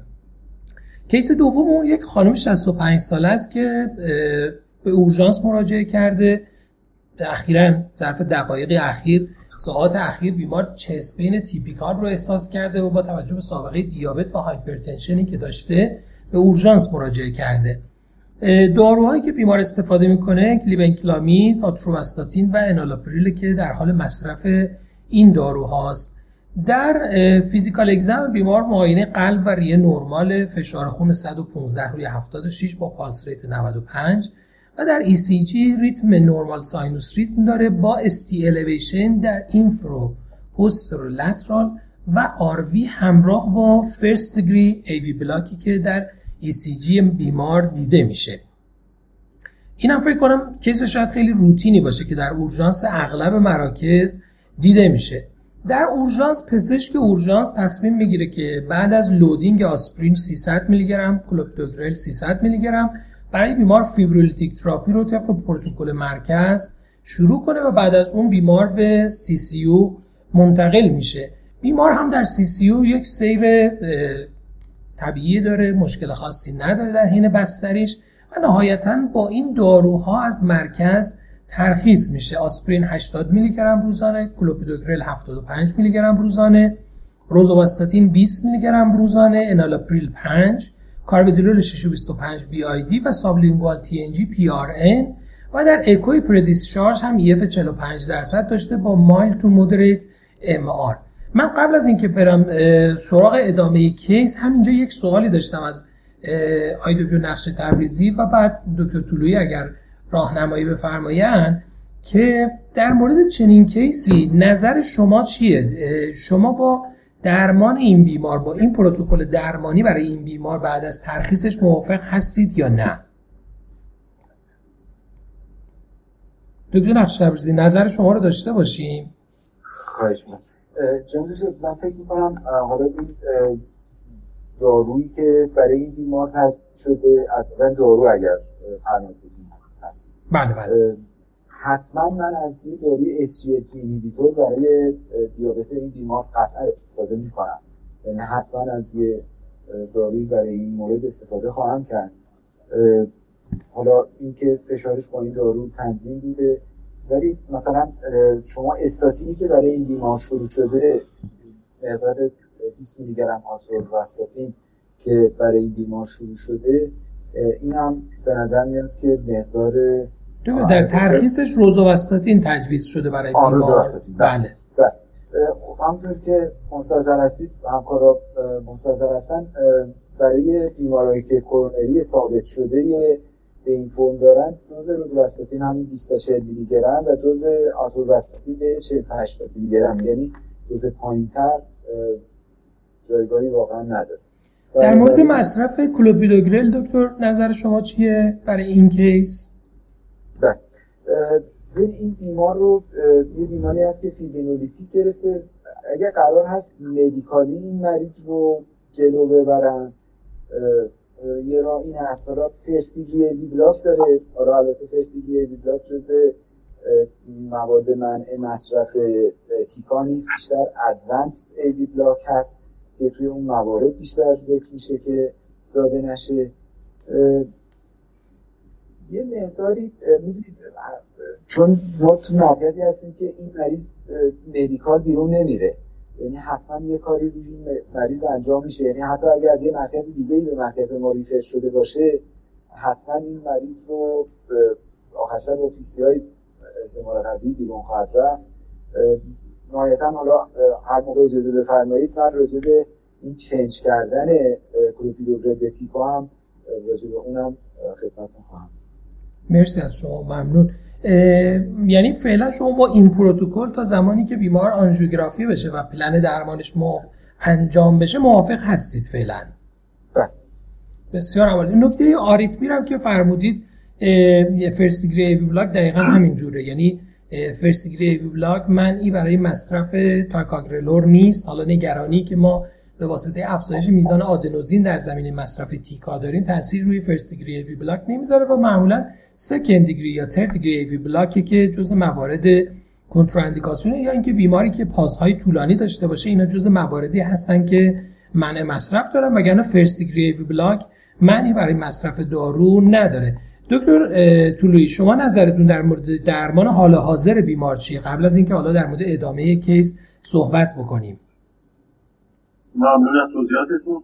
خب در انتخاب اول این پزشک محترم نظر من تاکید بشه که حتما درست بوده که با در واقع کلوپیدوگرل شروع کرده مریضایی که فیبرینولیتیک میگیرن ما لازمشون حتما با کلوپیدوگرل ساعت بود و توضیحی که نداریم که مثلا بفر ما پوتینتر فیبرینولیتیک مریض دیدیم و در مواردی که در واقع فعلا فعلا مدیکال هست، این چند روزه مدیکال بوده، خیلی توصیه‌ای برای اینکه در واقع اسکریشن انجام بدیم برای دفع بیمار نداره. ولی خب اگه بیماری که فعلا پی سی آر برش اسکریشن می‌رید برای دکتر مرکزی بیچه کلیبل هست، خب رایدانی هست که ما این رو در واقع باید اسکریشن بکنیم اگه مقبول هست و بعد این ها رو برای بیمار انجام بدیم و ادامه درمان هم دوباره با در واقع یک دوباره پوتنسیلی باشه. و همونجا هم که گفتین این نکته که این داشت پروستگیری بلاکش معنی برای چینج استرشنی تایپ های هم و نمیش برای شروع تایپ ها نیست و نگرانی نباید داشته باشون دوستان در این مورد چیز با آنی از مورد که ایتوشن زیاد داشتیم مشکلی ایتوش. خب نکته‌ای که فرمودی دقیقاً همین جوره، یعنی بیمارانی که بعد از فیبرینولیتیک تراپی پلن پی سی آی براشون وجود داره، پلن آنژیوگرافی و پی سی آی براشون وجود داره که خب تقریبا در اغلب بیماران الان توصیه بر همینه که در اولین فرصت بیمار آنژیوگرافی و ریواسکولارایز بشه، مگر اینکه سی تی او باشه بیمار. توصیه اینه که در زمان ترخیص بیمار و یا بیست و چهار تا چهل و هشت ساعت بعد میشه برای بیمار مصرف تیکاگرلور رو به جای کلوپیدوگرل در نظر گرفت و خب مطالعات در این زمینه خیلی زیاد نیست. مطالعه تریت شاید مهمترین مطالعه که این موضوع رو بهش پرداخته. حالا دکتر نقش تبریزی اگر در مورد مطالعه تریت یه توضیح کوتاهی برامون بدن ممنون میشیم، چون مطالعه تریت اختصاصا در مورد بیمارانی بوده که فیبرولیتیک تراپی شدن و بعد از فیبرولیتیک تراپی براشون داروی تایکا استفاده شده. خیلی ممنون دکتر، شما دارید قشنگ جاهایی رو که یه مقداری برای همکارا گیر میکنن رو لطف کردید و واقعا زحمت کشیدید، تشکر میکنم ازتون. چون این مسئله فیبرولیتیک تراپی و این که بعدش چه کار بکنیم با بیمارم یه مسئله هست. همونطور که مستظر هستید تو پلاتوی که جای خالی وجود داشت و اون این بود که یه گروهی از بیمارانی که در بیست و چهار ساعت اخیر فیبرولیتیک تراپی گرفته بودن، اینا جزء اکسکلوژن کرایتریای پلاتو بود و عملاً کسایی رو آورد توی مطالعه که بعد از بیست و چهار ساعت و اون گروهی که بیست و چهار ساعت اول رو فیبرولیتیک گرفته بودن رو خالی بود. و تریت کاری که انجام داد این بود که اومد همین گپی رو که وجود داره رو یه جوری پر کرد و بیمارانی رو گنجوند که توی بیست و چهار ساعت اول فیبرولیتیک گرفتن. حالا ابتداعا اکثریتشون هم کسایی بودن که روی کلوپیدوگرل بودن، فکر می‌کنم بالاتر اگه اشتباه نکنم هشتاد و نه درصد از این مریضا روی کلوپیدوگرل بودن و اینا رو اومد رندومیزیشن کرد که حالا یا کلوپیدوگرل ادامه پیدا بکنه یا اینکه این سویچ بشه به تیکا. رندومیزیشنش هم متوسط رندومیزیشنش حدود یازده ساعت و نیم بوده، متوسط رندومیزیشن به دو گروه کلوپیدوگرل و تیکا که یا کلوپیدوگرل به تیکا تبدیل بشه یا اینکه خود کلوپیدوگرل ادامه پیدا بکنه. نهایتاً سی روزه این مطالعه نتیجه‌ای که داشته این بوده که گفتن که این تفاوتی از نظر بروز خونریزی با هم دیگه ندارن، یعنی اینکه بر اساس تریت ما میتونیم توی همون بیست و چهار ساعت اول هم میتونیم این سویچ رو انجام بدیم، اگرچه اون چیزی که فعلا بیشتر متداول هست چهل و هشت ساعته، یعنی اون چیزی که بیشتر الان متداوله چهل و هشت ساعته متاها بر اساس تریت میشه این کار کرد. من دیگه ساب آنالیز مربوط به همین تریت رو هم که تعدادی از این بیماران ظرف چهار ساعت قبل فیبرولیتیک گرفتن، یعنی در چهار ساعت قبل فیبرولیتیک گرفتن و بعد این چنج شده از کلوپیدوگرل به تیکا و تیکای به مریض داده شده، هم دیده شده که اینا هم بیسکت بیلدینگ رو افزایش نداده. حالا اگه اجازه بفرمایید تجربه شخصی خودم رو هم اینجا خدمتتون اگر اجازه بدید من خدمتتون بگم. ما اینجا خب چون از مراکز دیگه‌ای ریفر میشن، حالا چه به عنوان رسکیو پی سی آی، چه به عنوان اینکه حالا به مریض فیبرولیتیک دادن و ارجاع دادن برای انجام حالا فارماکوایدیزی استراتژی بیمار رو دادن، من حقیقتش این کار رو چندین و چند بار یعنی به کرات این کار رو انجام دادم و بیمار رو بردم روی تیکا و خوشبختانه هم مورد خاصی واقعا نداشت. دکتر اخشاویزی یه سوال، فرض میکنیم الان مریض مثلا ساعت ده شب اومده توی اورژانس، فیبرولیتیک تراپی شده، لودینگ سیصد میلی گرم آسپرین و کلوپیدوگرل هم گرفته لودینگش رو، فردا شما صبح ساعت نه ده بیمار رو میبینید، چه فاصله زمانی برای به نظر شما سیفه؟ محدودیت زمانی دارید موقعی که میخواید تیکا رو شروع بکنید و لود کنید برای بیمار یا نه؟ یعنی شما چه مدت بگذره میگید خب الان خیالم راحته تیکارم لود میکنم، یا اصلا چه این کانسرنینگی دارید یا خیر؟ جناب دکتر همونطور که خدمتتون گفتم حالا بیشتر با اتکا به همین تریت بیشتر با اتکا به همین تریت که چنج میکنیم به تیکا، من شخصی این کار رو دارم انجام میدم. حالا این که به هر حال چهل و هشت ساعت رو یه خورده‌ای در گایدلاین روش تاکید وجود داره، فکر میکنم فکر میکنم نهایتاً کار به اینجا کشیده بشه که ممنوعیتی وجود نداشته باشه و با خیال راحت بدید. حداقل به لحاظ تجربه شخصی، چون مرکزی هستیم که از جاهای دیگه برای ما ریفر میشه، چه از شهرستان‌ها چه از بیمارستان‌های سطح شهر ریفر میشه، حالا همه جورش هم هست، حالا به فرم رسکیو هست، به فرم فارماکوینویزی هست و صورت‌های مختلف دیگه که فرستاده میشه. من اتفاق ماندواری حقیقتش نداشت. دکتر طلویی شما هم موافق هستید؟ شما تجربه داشتید در مورد این موضوع؟ اصلا شما یه نکته هستم که این مطالعه تیوید رو این دور کردن اولا ماره فیبرونیک‌های فیبرونیسپسیفیک هست، یعنی نسخه کرده که خوش وقت ما بکنم یه سیزنه جمع شده هم درسته شما میبینید هست در آنجایی مرکزی بدن اگه خب فیبرونیسپسیفیک باشه دورتر واقعا میشه این کار انجام داد. بیس اون چهار ساعت هم هست مطالعه هست که باید هم ببینید مثلا انکتر رو در کار درمانی مریضایی که فیبرونیک گرفتن فیبرونیسپسیفیک شروع کنن که دیدن چهار ساعت بعد ازشون رفتن بدتر هم هست و همچنین استاد فرمودن میشه واقعا زودتر شروع کرد. گایدلاینش چهل و هشت ساعت بعده چهل و هشت ساعت بعد شما در واقع اسکریت بکنید. من خودم واقعا رسوهای زیر بیست و چهار ساعت حالا این کار انجام ندادم گرفته ندادم ولی احتمالاً بشه این کار انجام داد، ولی فعلا چیزی که در گایدلاین چهل و هشت ساعت هست. یعنی کورس بستری بیمار اگر شروع نشد موقع دیسشارژ میشه این پروتکل رو اجرا کرد که زمانی که بیمار بخواد مریض که میاد یا مثلا الان یا روتین پی‌سی‌آر میشه یا مثلا برای در واقع ریسکیو به خصوص بیست و چهار ساعت میدید. من اینجا نمیدم ولی برای برای چند روز اومده خب مثلا قبلی ما میشه یک روتین انجام بدید.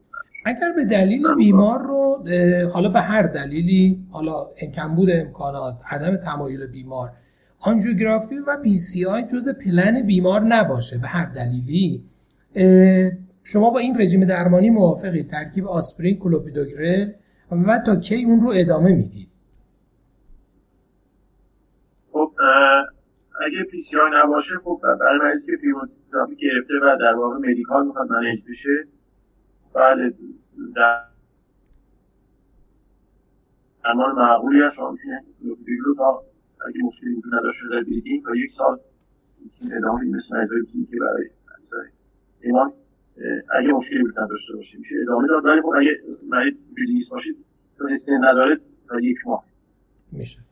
مرسی, مرسی از شما. حالا این بیمار حالا مسیر درمانش رو با هم جلو بریم. بیمار با ترکیب آسپرین و کلوپیدوگرل ترخیص میشه و نهایتاً ظرف سه روز بعد بیمار آنژیوگرافی براش انجام میشه که در آنژیوگرافی نود درصد تنگی در پروکسیمال یک دامیننت آر سی ای و همچنین در پروکسیمال ال ای دی داشته. تصمیم گیری میشه که پی سی آی بر روی آر سی ای و ال ای دی هر دو با دراگلوتینگ استنت انجام بشه. حالا بحث ریواسکولاریزیشنش رو فعلا واردش نمیشیم.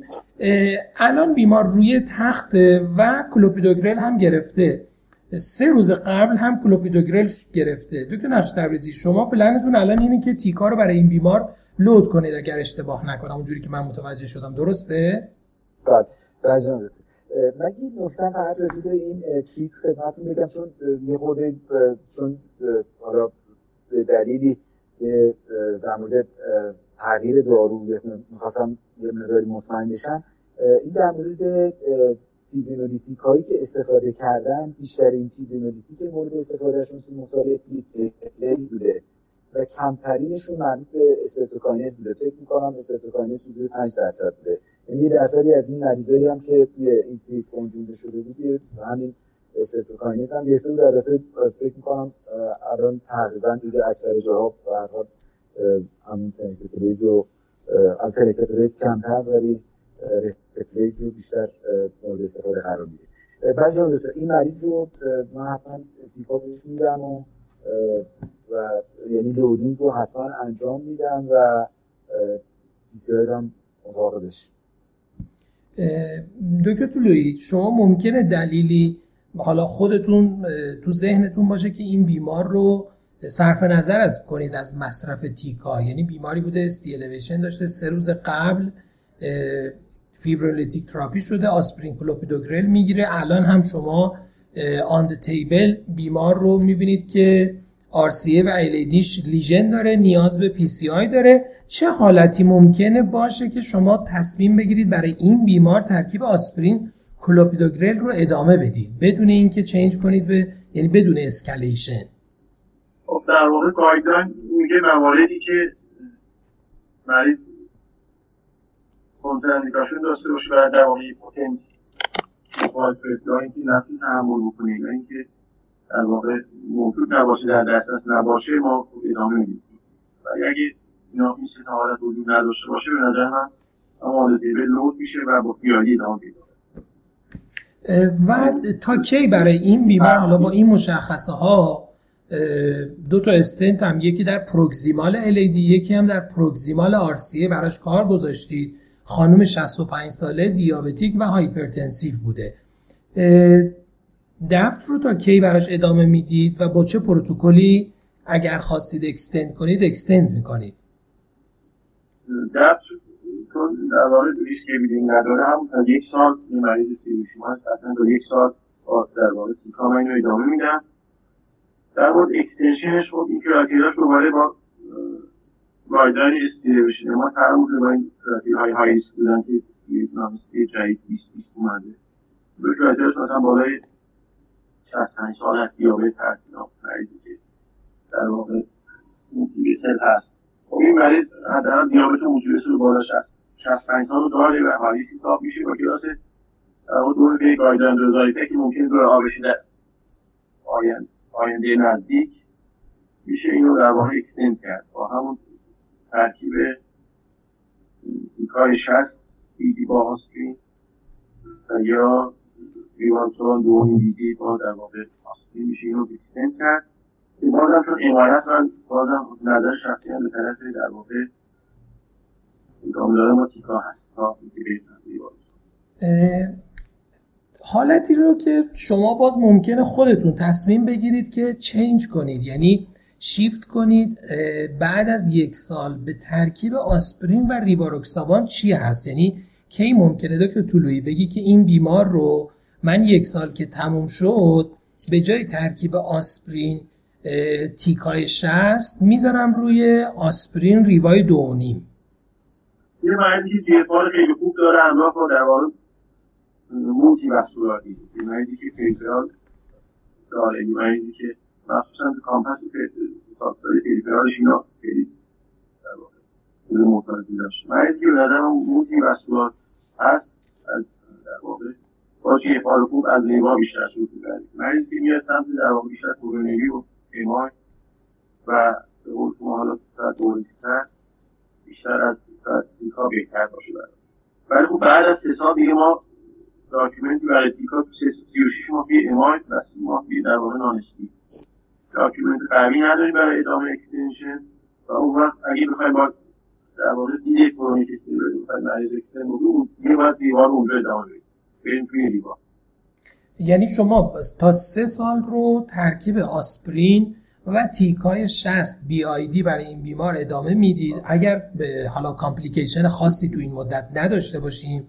بعد از اون بعد از سه سال چه اتفاقی بیفته؟ بعد از سه سال شما تصمیم بگیرید دی پی آی رو بذارید برای این بیمار و یا صرف نظر کنید. الان سوالم اینه که شما روتین این بیماران رو وقتی میرسن به سه سال میبرید روی ریوا؟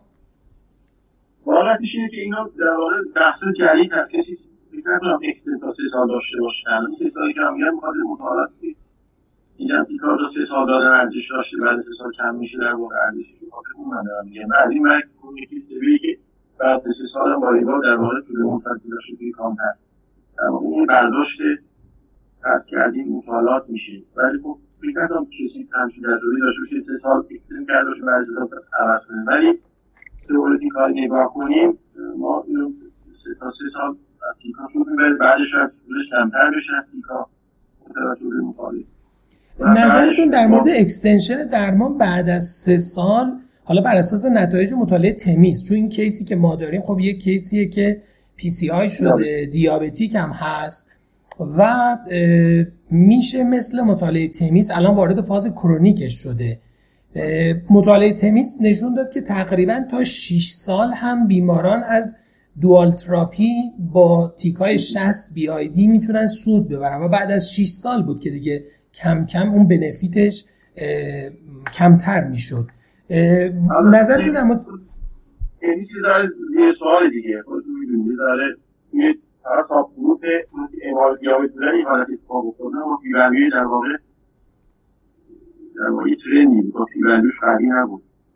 در همین میشه بود استناد کرد، ولی خب من خودم ترجیح میدم که بررسی حساب بدم روی دیوار. یعنی ترجیح شما بیشتر به سمت کامپس در لانگ ترم تا به سمت تنیس میشه. بسیار عالی.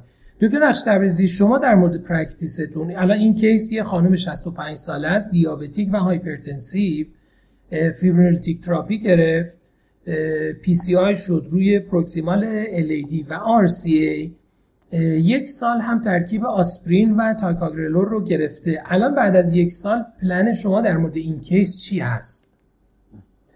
خدمتتون اصلا دکتر من فکر کنم با تجربه اینکه این یک سال گذشته ما اینو میتونیم مثل این مریض سی سی اس باش برخورد بکنیم، یعنی میتونیم با این مریض مثل این مریض که سی سی اس داره، حالا دیابتیک هست، مولتیپل، میتونیم مثل اون باش برخورد بکنیم و میتونیم اینو بذاریم روی آسپرین برای ریوای دومین بیدی، یعنی بعد پایان یک سال فکر یعنی خب واقعیتش همینه که این مریض مثل این مریض سی سی اس میشه باش برخورد کردن، میشه آسوری و ریوای دوانین بیدی را. من این نقطه حالا چون من ریوای دوانین بیدی زیاد دادم حقیقت، یعنی تعداد مریضایی که ریوای دوانین بیدی دادم البته دقیقا سعی کردم که کرایتریای کلاس دو یا آی رو که برای تجویز ریوای دوانین بیدی قائل هستن رو رعایت بکنم و رعایت هم کردم.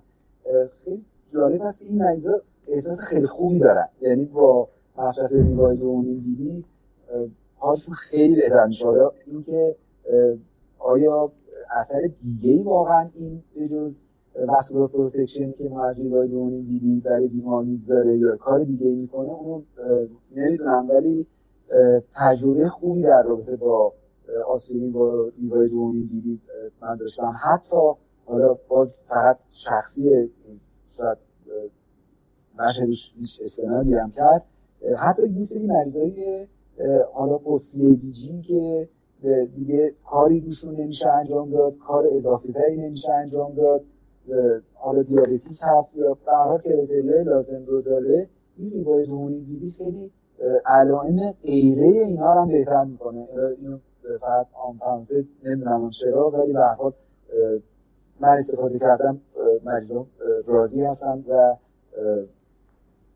فکر می‌کنم داروی بدی نباشه. کیس سلکشنتون چجوره دکتر نقش تبریزی؟ یعنی چه منبر چه مبنایی برای بیماران انتخاب میکنید که دی پی آی بذارید، آسپرین با ریوای دوونیم؟ من حقیقتش با تجربه این که خب یه خورده از لحاظ هزینه حالا فرقی هم نمی‌کنه، البته بین ریوای دوونیم و تیکاف زیاد فرق آنچنانی شاید نکنه، ولی سعی می‌کنم که کلاس دوی آی رو که قائل هستن یعنی مولتیپل به عنوان پایه باشه، حالا دیابت هم روش باشه، جی اف آر بین مثلا پانزده تا پنجاه باشه، خدمتتون عرض کنم همراه با اون یه ریکارد ام آی مریض کرده باشه یا مریضی باشه که زمینه فیلر داره. سعی می‌کنم که اینا رو رعایت بکنم. اکثریت مریضایی رو که الان من یه آسپرین برای ریوای دوونیم هستن مریضای مولتیپل هستن که دیابتیکن، یعنی شاید غالب مریضایی که تا به حال براشون این کار انجام دادم غالبا مریضای مولتیپل دیابتیک هستن. خب دقیقاً اینم همون چیزیه که دقیقاً گایدلاین توصیه میکنه، یعنی عمدتاً در مورد کیس های های ریسک که مولتیپل دیزیز هستن و همزمان با اون حالا سابقه دیابت، ریکارنت ام آی، هارت فیلر، جی اف آر پایین دارن، کاملا درسته. یعنی این جزء اندیکاسیونی هست که میشه دی پی آی رو استفاده کرد. تا قبل از اینکه حالا مطالعات به خصوص به سمت اکستنشن درمان بره، دی پی آی شاید کمتر مطرح بود. الان دی پی آی خب توی کرونیک کرونیک سیندروم جایگاه خیلی خوبی هم پیدا کرده و هرچی کامپلکس تر باشه، اون چیزی که آقای دکتر طلویی فرمودن به خصوص بحث پریفرال آرتریال دیزیز وقتی مطرح میشه، چون نتایج کامپس ساب آنالیز پریفرال آرتریال دیزیزش و مطالعه وایاگر بسیار نتایج متفاوتی بودن و تاثیر خیلی خوبی داشتن. این خیلی کمک کننده است و میتونه که به بیمار بیشتر هم کمک بکنه. خب مرسی از اساتید، ما این دو تا کیس رو مطرح کردیم. قبل از اینکه سوالات همکاران رو داشته باشیم، من یه توضیح خیلی کوتاه در حد چهار پنج تا اسلاید یه ارائه در مورد اپروچ به دیسپنه داشتم که با توجه به این که خب سوال خیلی از همکارانم بود یه سری اطلاعات رو جمع کردم که بشه در حد دو سه دقیقه ارائه کوتاهی داشت که به عنوان یه رفرنس هم برای اساتید و همکاران مورد استفاده قرار بگیره. ما اون رو داشته باشیم، بعد مجددا برمیگردیم و سوالات رو با هم خواهیم داشت. خب توی داروها خب بالاخره هر دارویی که وارد میشه، وارد مارکت میشه و استفاده میشه، بالاخره یه سری عوارض و یه سری فواید داره. جز فوایدش رو همیشه صحبت میکنیم، عوارضش رو نباید نادیده بگیریم. حالا بحث امروز بیشتر در مورد آنتی پلاکت هاست، با توجه به اینکه داروی تایکاگرلور جدیداً به طور وسیع در دسترس قرار گرفته، شاید یکی از مهمترین چیزهایی که اینجا مطرح باشه همین بحث عوارض خود تایکاگرلور و به خصوص دیسنی‌های ناشی از اون هست. من لیست عوارضش رو اینجا براتون گذاشتم که ببینید خب خیلی از این موارد رو ما در مورد داروهای دیگه آنتی پلاکت هم داریم، یعنی ریسکی بلیدینگ رو بالاخره در مورد بقیه هم داریم. بحثی که در مورد این دارو به خاطر مکانیزم خاص اثرش وجود داره بحث دیسنیا و اختلالات هدایتیه که هر دوی اینها به نظر میرسه ناشی از تأثیرش بر روی دقیقاً افزایش سطح پلاسمایی آدنوزین. در مطالعات مختلف دیسکانتینویشن ریت های متفاوتی ذکر شده، بخش عمده اون هم عمدتاً ناشی از یا بلیدینگ بوده یا دیسنیای شدیدی که بیمار در نهایت نتونسته تحمل کنه و منجر به قطع دارو شده. بیشترین میزان این دیسکانتینویشن ها در پگاسوس بوده، در مطالعات دیگه باز یه ذره کمتر بوده. من اینا رو در ادامه همراه با مطالعات ریل ورد کنار هم گذاشتم، یه خلاصه‌ای رو ریویو خواهم کرد از این موارد. نکته‌ای که وجود داره در مورد مکانیسم اثر دارو، یه مکانیسم محتمل تأثیر دارو بر روی ریسپتورهای پی تو وای دوازده در در واقع سیستم اعصاب مرکزیه که در نهایت میتونه منجر به احساس دیسنیا بشه به خاطر تحریک سی فایبرهای ویگال. و یه مکانیسمی که بیشتر از همه در اغلب مقالات و مطالعات روش کار شده، نقشی که این دارو در کاهش آپتیک سلولی آدنوزین داره که این منجر به افزایش سطح پلاسمایی آدنوزین میشه. افزایش سطح پلاسمایی آدنوزین هر دو تا عارضه این دارو رو به نظر میرسه توجیه میکنه، هم دیسنیایی که برای بیمار ایجاد میکنه و هم اختلالات هدایتی به خصوص ای وی بلاک های گرید دو و سه که ممکنه اونها رو دقیقاً ادوانس تر بکنه و منجر به عوارض بشه. من آمار مطالعات مختلف رو کنار هم گذاشتم اینجا، حداقل چهار تا مطالعه که جدیداً داشتیم در مورد این داروها، مطالعه پلیتو، پگاسوس، توایلایت و تمیس، به جز توایلایت که آمار خیلی دقیقی از دیسنیا و دیسکانتینویشن ریت توش ذکر نشده بود. در پلیتو همونطور که ذکر شد سیزده و هشت دهم درصد بیماران، در گروه تیکا در مقایسه با حدود هشت درصد در گروه پلاسبو در حقیقت دیسنیا رو داشتن و دیسکانتینویشن هم نه دهم درصد بود. با تغییر به سمت من اینجا ببخشید پلاسبو نوشتم، کنترل منظورم بوده. در مطالعه پگاسوس این عدد به پانزده درصد دیسنیا و چهار و نیم درصد دیسکانتینویشن رسیده و آخرین مطالعه مطالعه تمیس بود که نهایتاً به بیست و یک درصد دیسنیا در مجموع و هولوش هفت درصد دیسکانتینویشن رسیده که باز هم آمارها آمارهای خیلی بالایی نیستن. بخش زیادیش هم شاید ناشی از نگرانی و ترسی که پزشکان از این داروها دارن.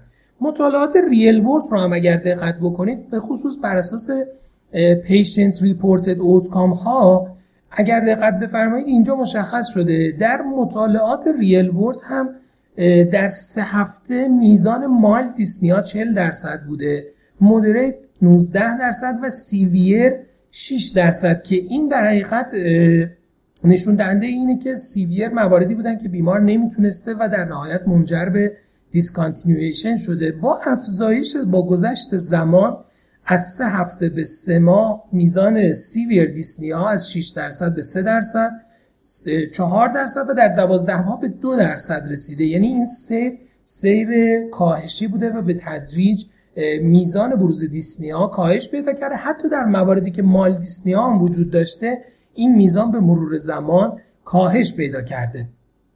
چند تا مشخصه مهم برای تشخیص دیسنی های مرتبط با تیکا وجود داره. فیچرهای اصلیش همون هایی هستن که ذکر شد در حین ارائه، که عمدتاً ظرف یک تا دو ساعت بعد از مصرف دارو شروع میشه، معمولاً ظرف دقایقی طول میکشه و به صورت خود به خود هم برطرف میشه تا مصرف دوز بعدی دارو. و در بین اپیزودها اغلب بیماران بدون علامت هستند. معمولا بیمار سرفه نداره، علائمش به صورت ارتوپنه یا پی ان دی نیست، یعنی وابسته به پوزیشن بیمار نیست، و در معاینه ریه بیمار هم معمولا یافته غیر طبیعی وجود نداره که در حقیقت مطرح کننده رال ریوی و علائم فیلر بیمار باشه. این الگوریتم رو حتما همکاران دیدن، فقط برای مرور گذاشتم، صحبتش رو هم آقای دکتر نقش تبریزی و آقای دکتر طلویی کردن، چه به چه شکل اپروچ میکنیم به این بیماران. اولین نکته اینه که آیا از قبل بیمار این علائم رو داشته یا نه. اگر بیمار از قبل این علائم رو داشته که خب به تبع علائم مرتبط با مصرف دارو نبوده. در پله دوم سوالی که مطرح میشه اینه که آیا بیمار علائم ایروی دیزیز یا هارت فیلر رو داره یا نه، که خب با معاینه ریه، ویز، رال، ارتوپنه، ارزبی ارتوپنه، پی ان دی و شرح حال بیمار میشه متوجه شد که بیمار ایروی دیزیز یا هارت فیلر داره یا نه، اینکه علائمش اترست، اگزرشنال، با اگزرشن بدتر میشه یا خیر. میشه این موارد رو افتراق داد. نکته دیگه‌ای که وجود داره اینکه آیا ظرف چند روز آینده، دو سه روز آینده، علائم بیمار باز رو به بهبود هست یا خیر. بعضی از بیماران اگر دو سه روز تحمل کنن علائمش رو، به تدریج علائمشون رو به بهبود میره و در حقیقت علائمشون بهتر میشه، که خب این هم مطرح کننده این هست که برای بیمار قابل تحمله و میشه دارو رو ادامه داد. سوال بعدی اینه که اگر بعد از سه روز هم ادامه داشت، آیا باز این علامت بعد از توضیحاتی که شما برای بیمار میدید، ارزیابی که کردید و ریاشورنسی که به بیمار دادید، آیا برای بیمار قابل تحمل هست این تنگی نفس یا نه؟ اگر از نظر بیمار قابل تحمله که درمان رو برای بیمار ادامه میدید. بعد از این چهار استپ که رد میشیم، اگه علائم برای بیمار قابل تحمل نیست، بعد از چند روز برطرف نشده، در نهایت میتونیم تصمیم بگیریم دارو رو برای بیمار قطع کنیم و یک هفته بعد بیمار رو مجدداً ارزیابی کنیم. در صورتی که بعد از یک هفته تنگی نفس بیمار برطرف شده باشه، که باز مطرح کننده این هست که این تنگی نفس ناشی از داروی تیکاگرلور بوده. در غیر این صورت به این معنیه که ارتباطی به مصرف داروی تیکا نداشته و حتی میتونیم مجدداً برای بیمار دارو رو شروع بکنیم و دنبال علت دیگه‌ای باشیم که در نهایت منجر به تنگی نفس برای بیمار شده.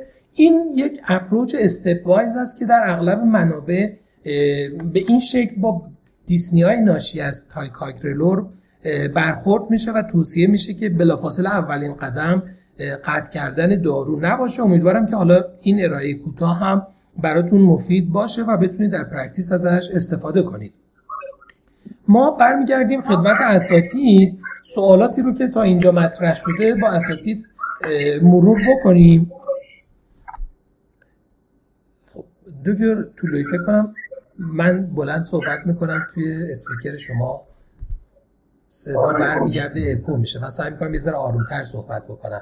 خب یه سوالی که همکارا پرسیدن این که آیا تنگی نفس در مورد آسمی ها بیشتر هست یا نه، یعنی این دیسنی هایی که ما این دارو هست در مورد آسمی ها بیشتر هست یا نه. دکتر نقش تبریزی نظر شما چیه؟ بله جان دکتر، بله در آسمی ها بیشتره، یعنی در چند گروه هست که احتمال اینکه ما دیسپنه ببینیم به دنبال مصرف تیکا بیشتر هست. یه گروهشون آسمیا هستن، افرادی که مسن هستن، کسایی که سیگار میکشن از قبل، یعنی سیگار میکشیدن، کسایی که سی او پی دی دارن، کسایی که آنمیک هستن. اینا کسایی هستن که بعد از مصرف تیکا احتمال اینی که دچار دیسپنه بشن بیشتر.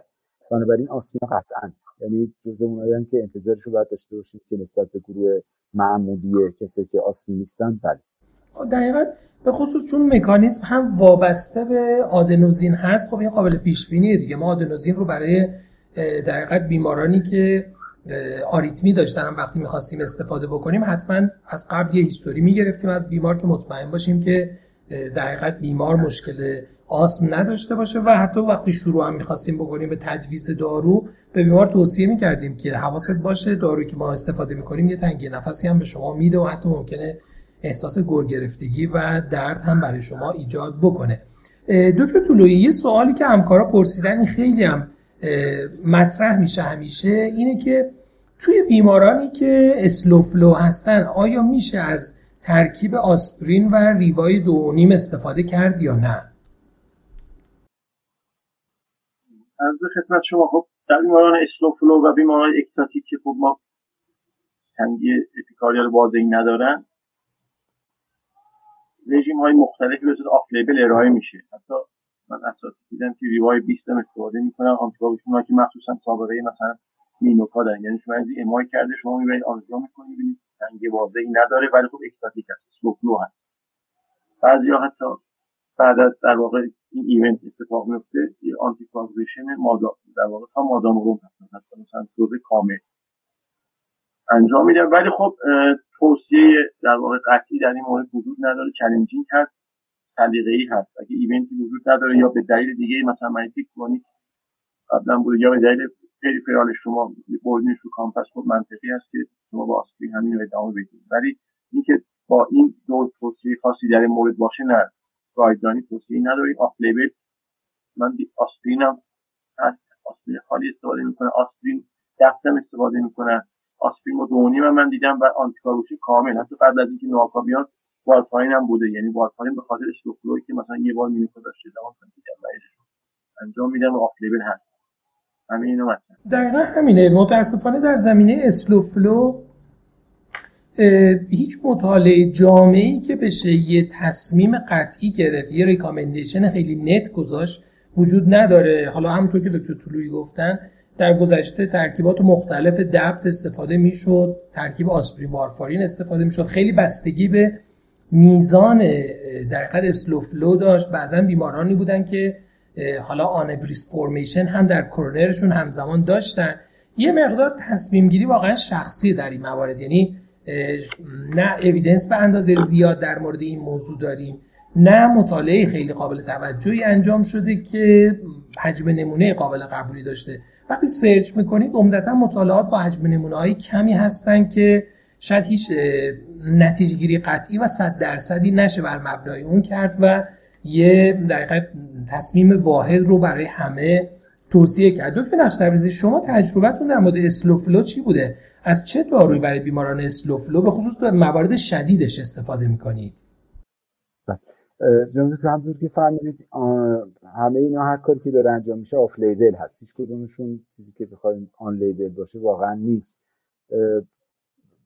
من اخیراً یه مقاله‌ای بود که این مقاله جمع‌آوری چند تا کاری که انجام داده بودن، حالا تعداد کیساشون هم کیسای محدودی بود ولی فکر کنم جمعاً حدود پانزده تا کیس ریپورت بود که هر کدوم از این کیس ریپورت ها هر کدومشون مثلا ده پانزده نفر رو درش گنجونده بودن. همینطوری که فهمیدید آمارای بین دو و نیم بیدی، ده اودی، پانزده اودی و بیست اودی به علاوه آسپرین رو تو تمام اینا من دیده بودم که دارن انجام میدم.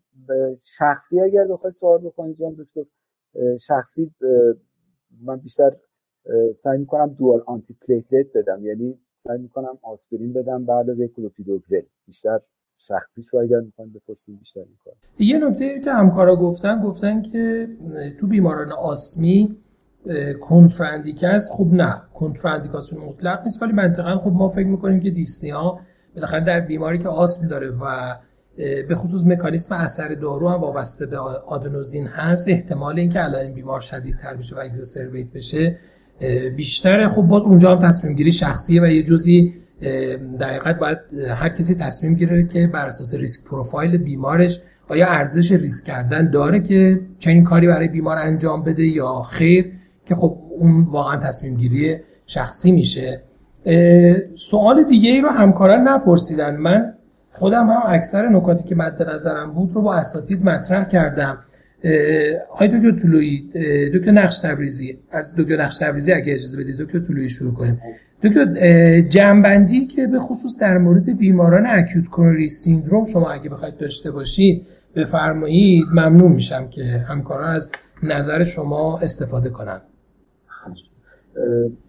خیلی ممنون. که من آرزوی هر وقت در انتهای برنامه هستیم از حضرت عالی، از جناب دکتر طلویی تشکر خیلی زیادی میکنم. از شرکت محترم اکیوبر که این شرایط رو فراهم کردن تشکر میکنم. اگر که زبان ما الکن بوده و نتونستیم، اساتید جای ما تونستن حق مطلب رو ادا بکنن و حال عذرخواهی میکنم اگر که وقت دوستان رو من گرفتم. خدمت هستم که در مورد فرمایشی که کردید، من فکر میکنم که اون گاردی که نسبت به مصرف تیکا وجود داره، من به یاد همون قضیه که خدمتتون گفتم، گاردی که در برابر تغییر تیکوپیدین به تیکوپیدوگرم اون موقع ایجاد کرده بود، الان من بیاره اون میاره که با برحال تلاش زیادی این تغییر ایجاد شده و نهایتا دیگه جا افتاد و فکر می‌کنم در سبیل ای سی اس حالا استیریشن ما که یا اصلا هیچ بحثی نیست در مورد من استیریشن ما هم همینطور، حالا با تجربه این که پاسوگرین فعلا وجود هم نداریم، اون عجلیتی رو که در منستی برش قائل هستن اون رو هم فعلا نداری که البته اون هم مستظر هستی که اون مطابع ایزا ریاکت هم یه نداره ایراداتی داره که حالا یه خوبهی روی پاسوگرین بیشتر محافظ شده خودش ایراداتی داره، ولی مجموعاً من فکر می‌کنم به شرایط فعلیمون اگر بتونیم بریم به این سمت که تیکا رو مجزای ای سی اس ازش استفاده می‌کنیم، قطعاً از سودی که داره برای بیمار خواهیم دید. و برای ایزوزوری یکی دو تا نکته است من اینجا خدمتتون عرض بکنم.